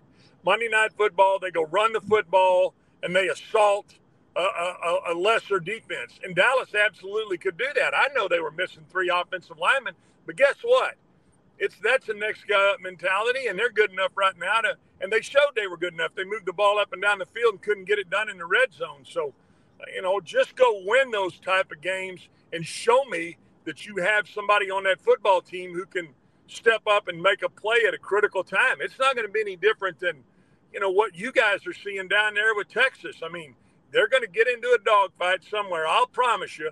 I don't know whether it'll be with Tech, whether it'll be with you know, it, it, it'll be one of these games where they absolutely should and do have the better players, and they're going to have to have somebody step up and make that play because it is hard to get them up week in and week out. But as a professional, as a D1 Power Five football player, you got to know you only got 12 or 13 chances in a year. You work all year for 12 or 13 chances. That's all you get. In the NFL, you get 17 plus the playoffs. So, you know what?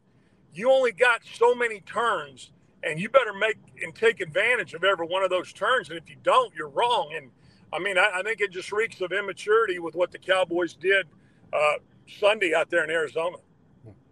Yeah. yeah, stretch. You talk about the immaturity and stuff, and you're right on point. Absolutely. As a coach, have you dealt with a situation like they are with Trevon Diggs? Like we know what number seven brings. Like that's why he got paid the 97 million. But trying to keep your team sane and still like excited and optimistic for the season when they had so much to look ahead for with Trevon Diggs being in the lineup and now he's out. Now they have to deal with the fact that he won't be here. How do you get those guys from mentally not just, you know, oh, damn, well, this season's over with, or just like keeping them upbeat and like, okay, we still got a job to do. We could still get to the Super Bowl and do some serious things I mean, for this yeah. franchise. Yeah, it's, it's, you know, you, attrition, injury is part of the game. I mean, we don't, we, we hated to see that. It was in practice during one on one. I mean, probably the worst time you could see it but guess what? It, it's a next man up mentality, and Dallas is deep enough to go and say, "Hey, you know what? We're, we're yeah, we're going to miss Trevon, but guess what? It's the next guy up, and that's how you got to play the game, and that's just that's just how it is. I mean, I don't like using all that coach speak and all that stuff, but the bottom line is you're going to have injuries, and you're going to have to. It's a contact game, and you're going to have to be able to overcome those injuries. And it's unfortunate. Again, it's a season-ending deal. But guess what? It's the next man up, and and and they're, they're Dallas is going to have to take that absolute approach because it is so early in the season. But it's not any different than any other NFL team deals with when you you're going to lose guys, and that's part of the game. And you got you got to have the next man up mentality. And like I said, I mean, I'm I'm sure at some point in the season, I hope it doesn't happen. You know, they'll they'll be there'll be injuries with every football team, and and it's got to be a situation where you can step up and have that next guy play, and you kind of have to practice with that mentality too. Where hey, you know what, we're a next man up team, and if this guy goes down or that guy goes down, we got to have the opportunity to have that other guy take the bull by the horns and say, "Hey, you know what? I'm the starter now, and I'm gonna I'm gonna hold this position down, and I'm gonna show that you know that hey, I'm worth the money that I'm making." Yeah. Well, this game against the Cardinals was in Dak's hands, and they needed him to make a play, and he didn't. And now he's getting testy. Oh, I'm sure this is what the media wanted. And so now let's see how he bounces back because he's got Mike McCarthy now. They should be huddling and figuring out a way to outfox Bill Belichick. What do you think happens this Sunday? Well, I, I mean, I do believe that Dallas will bounce back. I mean, they're they're a good enough football team. Uh, you know, you get punched in the mouth one time, and and and and you figure out, hey, you know what? Those other guys are on scholarship too, and every once in a while you got to go through that. But like I said, you don't want it to be a loss. You don't want to lose, and so I, I think Dallas goes out and handles business against the team that they should beat, New England. What uh, what, what are you thinking about your Longhorns? They went down to to the Baptists and smacked them around. Uh, you got you got to love that. I mean, go down there to Waco and just and just kick their ass. I mean, that's that's kind of I, I, like that mentality. I mean, I really do. I, I like the mentality of going in and taking care of business. And when you should beat a team, you whip their ass. What's wrong with that? And I and, and like I said, I, I said I asked because I'm too old to stand up here and say bottom and butt and bobo. So hopefully I'm not offending any of your listeners. Oh no, you're fine. You're fine. We're unfiltered. We're Texas sports unfiltered. I got All you. right, so well, well, that's what Baylor got him an ass whipping. How you like that? That's right. You got to make sure your Shiva getter's full, right? That's exactly right. They need to they need to make sure their Shiva getters full for uh, for the Kansas Jayhawks Saturday at two thirty. I, I, you know what? Bring them on in here. They think they they think they've rediscovered football in, in, in Lawrence, and you know what? That's exactly what it's exactly what you want to see Texas do. Hope it it's about 95, 96 degrees out there, and they they're drinking that pickle juice and give them a ass whipping and send them right out there to Bergstrom Airport and send them home. uh, pickle juice for them cramps, huh?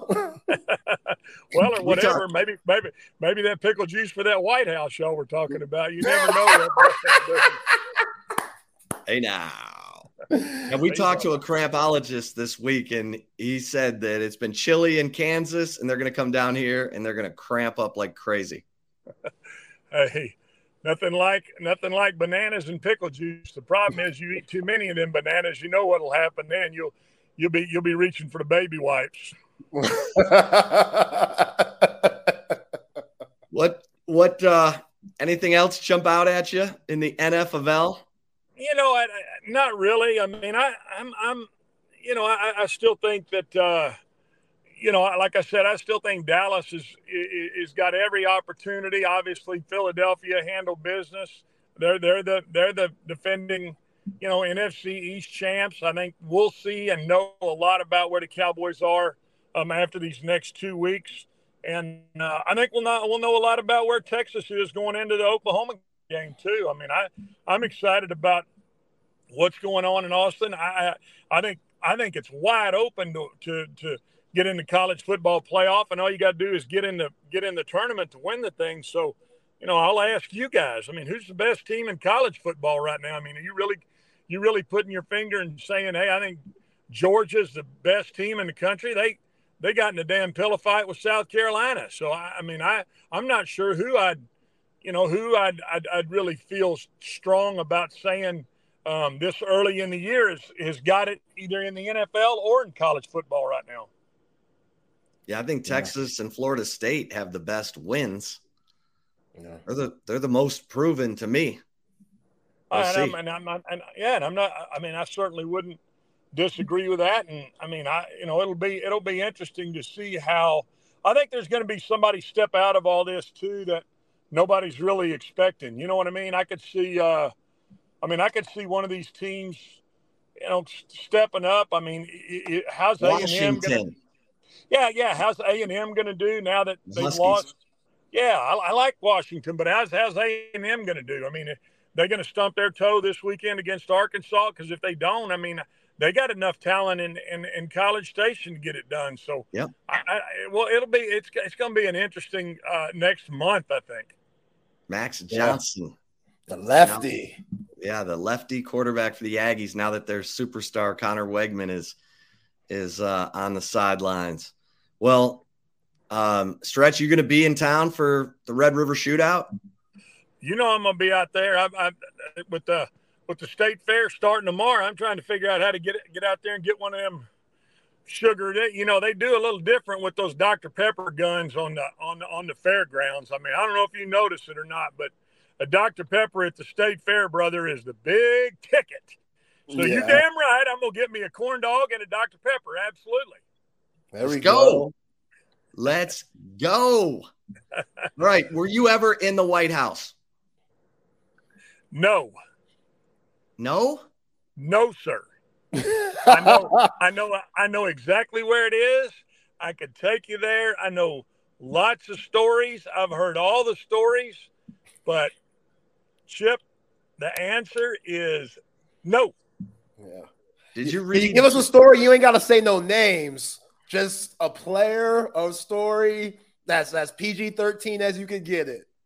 Is this is this what it's going to be every week? It's going to end with story time with Stretch. Yes. Every Thursday. All right. Yes. I'll tell you this. So right before we left Austin, uh, Switzer, and it was the night, really, literally the night or two nights before, and the guys that were making the team had to take out their position group players to dinner. So, you know, if we had one or two receivers, they had to take the receivers and they had to pick up the check, so on and so forth. You get it, lineman, defensive lineman.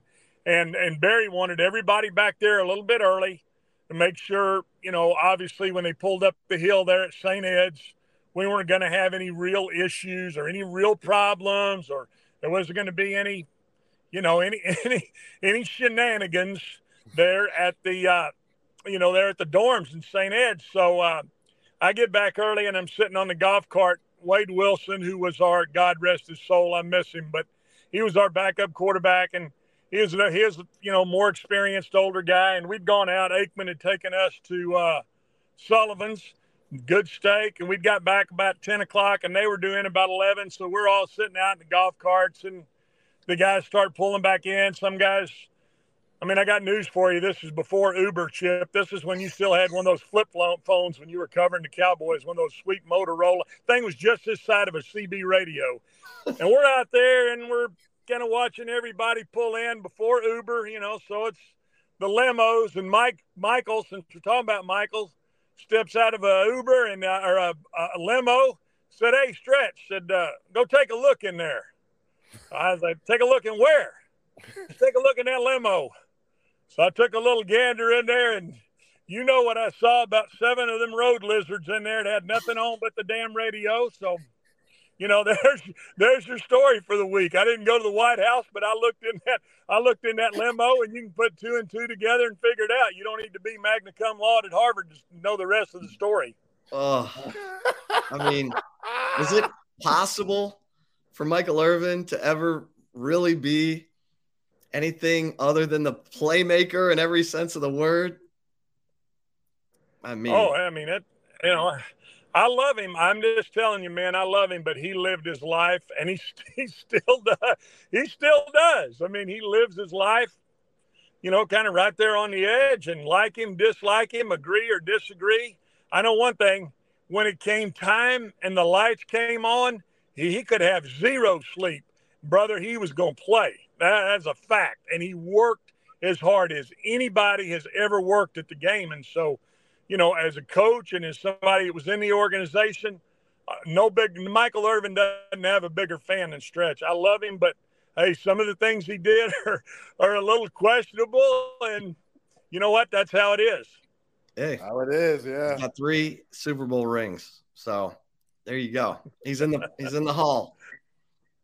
Listen, Stretch, you're the best. And where's it going? Men, have yourselves a great weekend. You too, Thanks, my friend. It, man. Let's do it again next week. See you guys. Left See story guys, time. Have a good day. All right. See you, man. Have a good day. There he is, Glenn Smith. Oh man. Oh my God. He said when on them road lizards, but the radio. Seven of them.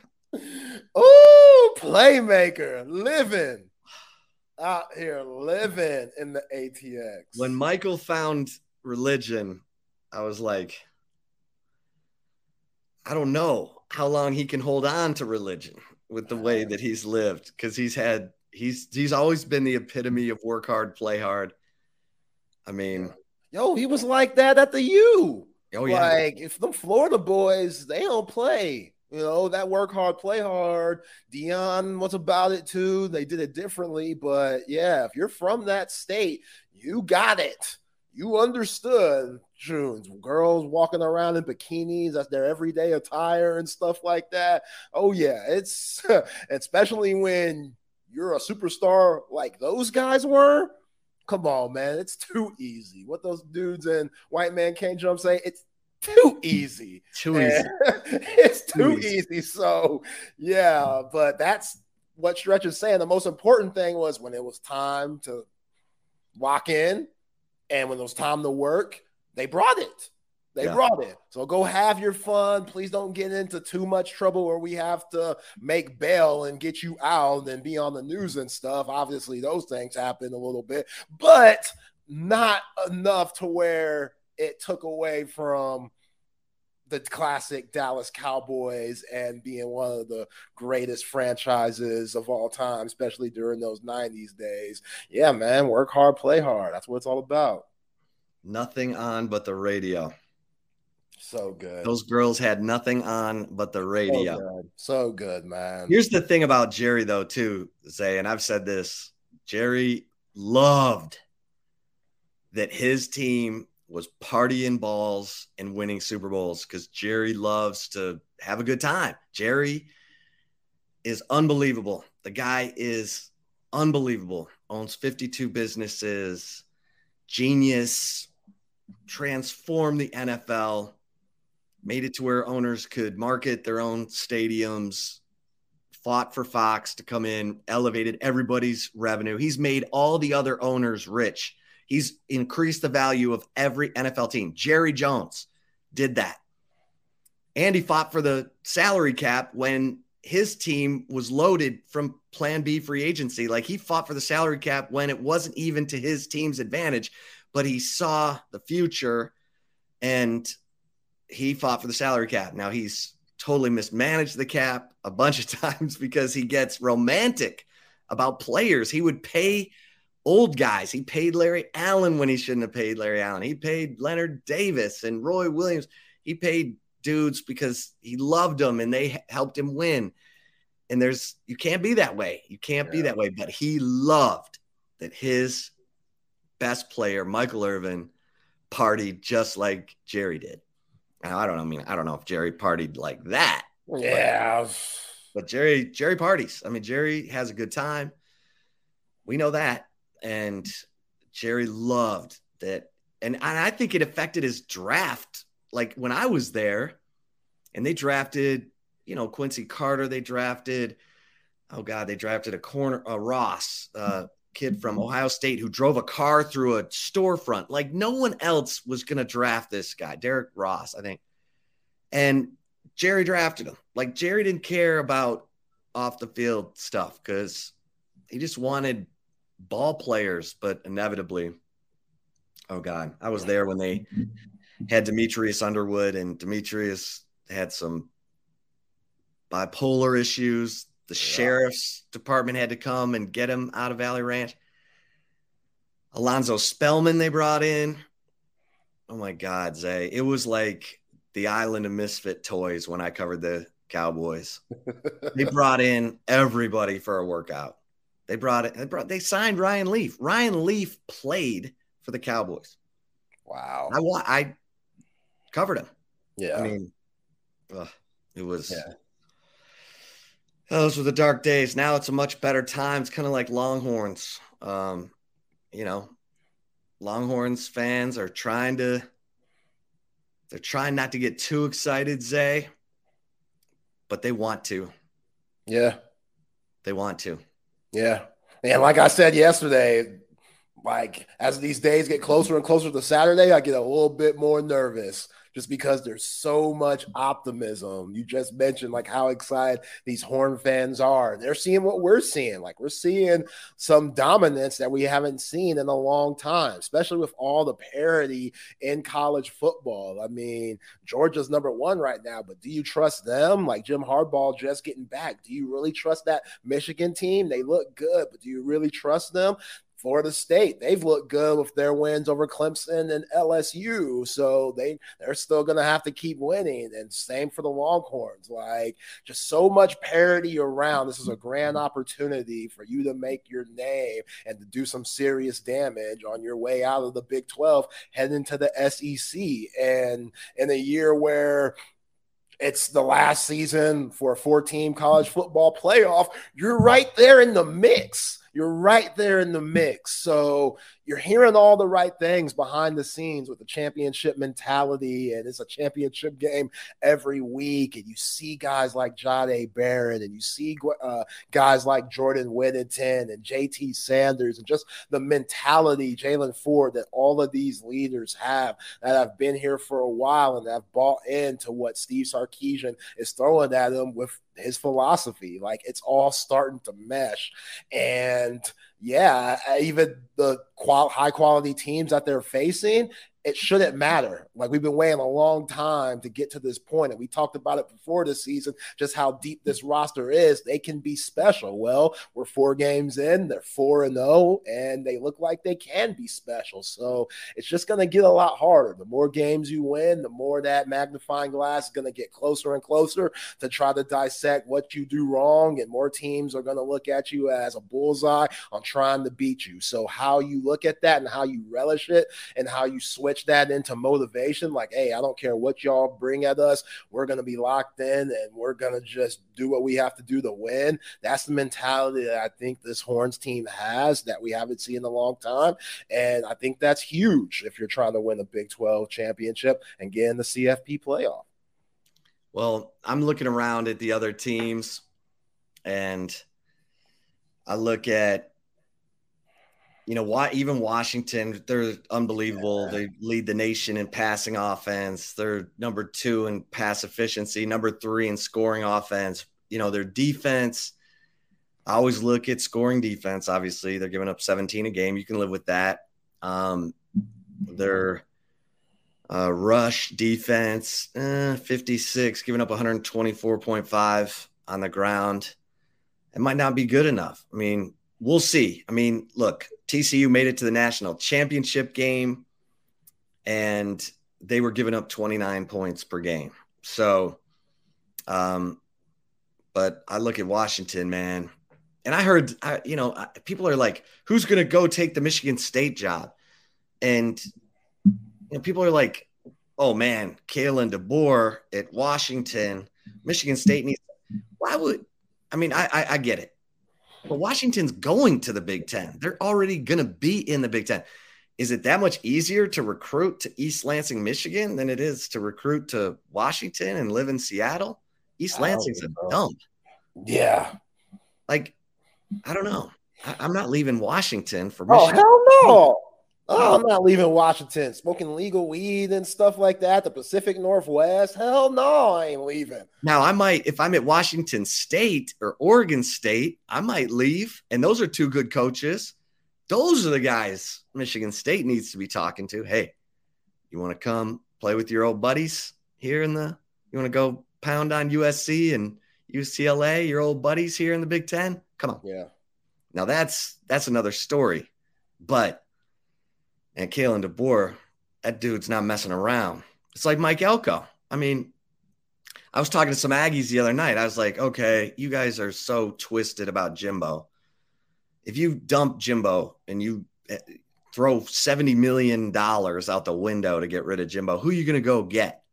I'm like, are you going to have the brains and the sense to go hire Mike Elko? Is that going to be a big enough name for you because that's who you should hire. And I think I think they're coming around to it. Interesting. I mean, does he like Durham? That's the thing. Like, is he okay with staying at Duke in the ACC where we know basketball is king, so he doesn't have that type of pressure. pressure he doesn't have the pressure. Yeah, that pressure is different if he got the college station and he's expected to make some. But they hand you a plaque that says you insert the year you're going to win the national championship. Like that's the dumbest thing. That's the aggiest thing I've ever seen. It's a bad move. That was a weird move too, and yeah, that's just that's just kind of some unrealistic expectation you're throwing at a guy, especially coming, you know, in this conference with how deep it is. And now with no Conner Weigman, how are they going to bounce back from that? Is Max Johnson, who looks a lot more comfortable, like he does. He just looks it's a, a lot more week. comfortable. Yeah, it's a huge week for him. So yeah, can they keep it going with Max Johnson? I don't know, but yeah, Mike Elko, something about Duke that's just looks comforting for him. This looks like, yeah, I got to worry about. We're always the underdog in the way. They won nine games last year. They upset Clemson at home. They're looking for another upset this week against the Fighting Irish. So, yeah, does he want those problems, that stress, if he were to get that job in College Station and the Aggies were good throwing all that money away from Jimbo. I don't know, but hey, I can see why they miss him. I mean, he's been there, so he knows. Yeah. He knows what it's about. He's been at Notre Dame. He knows what a place like that is about. And now he's Yo, the pressure that Jimbo's about to get cuz okay, it's one thing to be the coach for Texas A&M. Now you're back into pressure of you got to beat Texas too. Like that's that's a whole nother uh, monkey jumping on your back. You thought you had a monkey before. Well, here comes King Kong for that ass. and He's about to jump on your back if you start losing to Texas and you're not winning playing in New Year's Six bowl games. So yeah, man, like Jimbo, it's about to get way more real for Steve Sarkisian too. Same like Sark's on that same side too, but you know it's a little different because you could beat Oklahoma and sometimes lose to A&M. I don't know. Some people are going to think I'm crazy, but it, it, just all depends on how the other season plays out. Before A&M, like this Arkansas game this week, that they tried to make they tried so hard to make that a rivalry from the old Southwest Conference and stuff, and it just you know having it at Jerry World, it's always been a good game, but it will never be what Texas and Texas A&M will be. And yeah, Jimbo, he's going to have to deal with that. And he's never experienced that before, even coming from Florida State. Like, I, that's not in the same category to me as playing against Miami or the Florida Gators. Maybe if it was the 80s or early 90s or something, but no, nah, man, not, to, not when he was there. So yeah, that's them some whole new problems that Jimbo Fisher's going to have to deal with in the upcoming seasons. And I'm very eager to see how all that stuff plays out. All right. Can I give you one of my picks right now? Let's get it. I'm going to give you one of my picks right now. because Iowa State. Iowa State is, I think, a 19 and a half point underdog to Oklahoma. They are absolutely covering the 19 and a half. It's in Norman, right? It's in Norman. It's in yeah. Norman. Um, I'm just gonna. I'm just gonna make sure of the line here. Has Matt Campbell been taking anger management classes? Has that Oof. been going on? Hmm. Like, he won. He won last week. Okay, so he beat my man. Got no anger problem. about, about to give about to give the fan that two piece of the biscuit combo at the Ohio Bobcat game for saying talking a little crazy. Like you need anger management, Matt. You need it, dog. You need it. It's okay. Some of the best in the world have had anger management classes. It's not saying that, you know, you're too bad of a person. It's just saying that you gotta calm it down. That meathead stuff, it can only go so far, you know. Okay. I'm giving you that's one of my picks. Iowa State plus 19 and a half at OU. Yeah. Iowa State covers that. Yeah, and gosh, Emory Jones was so bad for Cincinnati last week. Just watching that game, it's like, okay, you're kind of dinking and dunking your way into the red zone, and they get in the red zone, it's just like turnover. Or they get in the red zone, they go for fourth down for some reason, they don't get it. They get in the red zone, they kick a field goal. Oh boy, Shankopotamus. Like Cincinnati, it wasn't like they didn't have chances. It wasn't like they weren't, you know, moving the ball on Oklahoma. And you got to give Brent Venables' squad a little bit of credit. They were making plays, they were getting interceptions at key moments. And when they had the ball, they had a couple of long drives. It wasn't pretty, but Dillon Gabriel, he still threw for over 300 yards. So they're confident, man. And their stats, even though they haven't played nobody, their stats look pretty good. Like I want to say they're top five in defense on a couple of statistics in the nation. Like they're playing a lot better than that five and seventeen that we saw in 2022. And yeah, they got kind of the same situation as Texas to where they know what's at stake next week. So I I get you saying that Iowa State might cover because they might be looking far ahead and trying to get some revenge on 49 0, what we saw last year. Okay, and I'm giving you another one of my picks. Let's get it. Duke is absolutely going to cover against Notre Dame. Plus Ooh. Duke plus five and a half. That's going to be that could be wrong team favored, but Duke, whoever wins that game is coming down to the last possession, probably a field goal. Yeah. I should probably look at Duke's field. No, goal. our guy Chris Hummer, man, he loves him some Riley Leonard, and I mean, he got me on him that first game of the season yeah. too. That dude could ball. It's Clemson. Yeah, that good. he was good. That dude has jets, and I'm like, look at this white boy run. When he be out breaking, I'm like, look at this dude. This dude got some jets, and he be putting his foot in the ground and making moves and juking and stuff. And here's the here's the thing, bit. say if they get it done with game day there, everybody's going to be talking about Duke. Everybody's going to be talking about Riley Leonard, and we've been talking about Riley Leonard since the beginning of the year. Yeah, it's our man Hummer. Yeah, man. Shout out to Hummer. 24 7 sports. That dude, he called it one of his favorite quarterbacks that's not getting love. Like Riley Leonard could ball, and that's a good quarterback matchup between him and Sam Hartman. Okay, here's here you go. Top three scoring defenses in the Big 12. And actually, I'll take it to the NCAA because OU is doing some ridiculousness. Yeah. OU's given up 8.5 points per game. That's ridiculous. But Iowa State is giving up 16.5 points per game. God, Duke's defense is giving up 8.8 points per game. I'm absolutely taking Duke cover. Yeah. But and Texas giving up 12 and a half. But OU, we're about to find out because if uh, everybody says that OU defense is for real, I kind of believe it. But I think Iowa State can slow down the OU offense. I just don't. I don't look at OU's offense like, yeah, Dillon Gabriel's a good passer and he's accurate. Their wideouts don't scare me. Jalil Farooq. I mean, Drake Stoops is still hurt. I don't know. I'm, I'm like, this this game's gonna be like 21 7. Okay. Okay. Yeah. We'll see. We'll see if they're looking forward to the next week. We'll see if the Horns are doing the same. But yeah, man, good week of college football, good week of the NFL. I'm excited. I mean, let's go, baby. All right, tomorrow, tomorrow we're going to talk to Brian Robison, former Longhorn national champion 2005.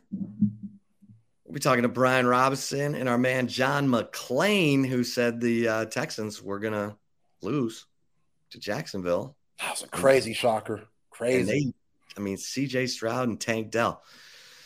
All right, Zay. I see our man, Trey. Oh, Trey Elling, the night talker, baby. What is going on, playa? Oh, not a lot, fellas. Just uh, continuing to recover from an early week bout of laryngitis and then a midweek allergic reaction to somebody who is wearing entirely too much perfume in the movie theater. Something that. Ooh, what movie did you go see? We'll be getting into in a few minutes. This is not just a person wearing too much perfume or cologne thing. I am literally allergic to a common ingredient in perfume. And when it's overwhelming like that, it basically causes me to go into what is it called? Anaphylactic shock. Not quite to that degree, but I can really feel everything starting to close up. And so, unfortunately, here we are almost 24 hours later, and I've still got a little bit of congestion on my nose. The throat's probably not taking that big step forward that I was hoping today, but it's football season. So we make do and figure it out. Yeah, man. We fight on. Yeah. You need a shot in your ass or something, man? you need, well, are you offering? me, not personally. I'm not a doctor. You're more of a doctor than me. I mean, that's what Bucky Gobble always says. But hey, I'm just, I don't know. That sounds like it needs a shot somewhere where it might not, you know, be too comfortable. I could probably use some sort of anti-inflammatory shot. Maybe the uh, Brian Urlacher Toradol shot in one of my glutes might help help everything to subside just a little bit, you know. Hey, so the uh, movie that I was watching last night is the new Saw, Saw X, I guess is what it's called. It's the tenth Saw movie. Horror movies for me at this point at 45 are a lot like roller coasters. It's something that I enjoyed much more when I was younger. I don't have a need for excessive gore, even if it is wrapped around a decent storyline. Are you guys horror movie guys when you actually do choose to watch a film? I took my son to those movies. Okay. But I like did you take someone or did you was this date night or it was no, it was because I was speaking to the two guys who have produced all 10 movies this morning. And so it was doing the uh, service of going and checking out the current product to be able to structure some of the conversation around that. No, that's good. You're doing your homework, man. Yeah, you know, I you get it, Chip, because you obviously do a ton of interviews too. You uh, come across sounding much like a much less like a buffoon if you've uh, done done a little bit of legwork to begin with, you know. Yes, indeed, indeed. All right. Well, look who's here. The one and only KD. Sorry, guys. Uh, like y'all, lot, lot a lot of phone calls and a lot of other stuff going on, but this is uh, the, the definitely the fun part of my day. So, well, y'all have at it. Have a great show. Bye, guys. See you guys. Appreciate y'all. Well, later, fellas.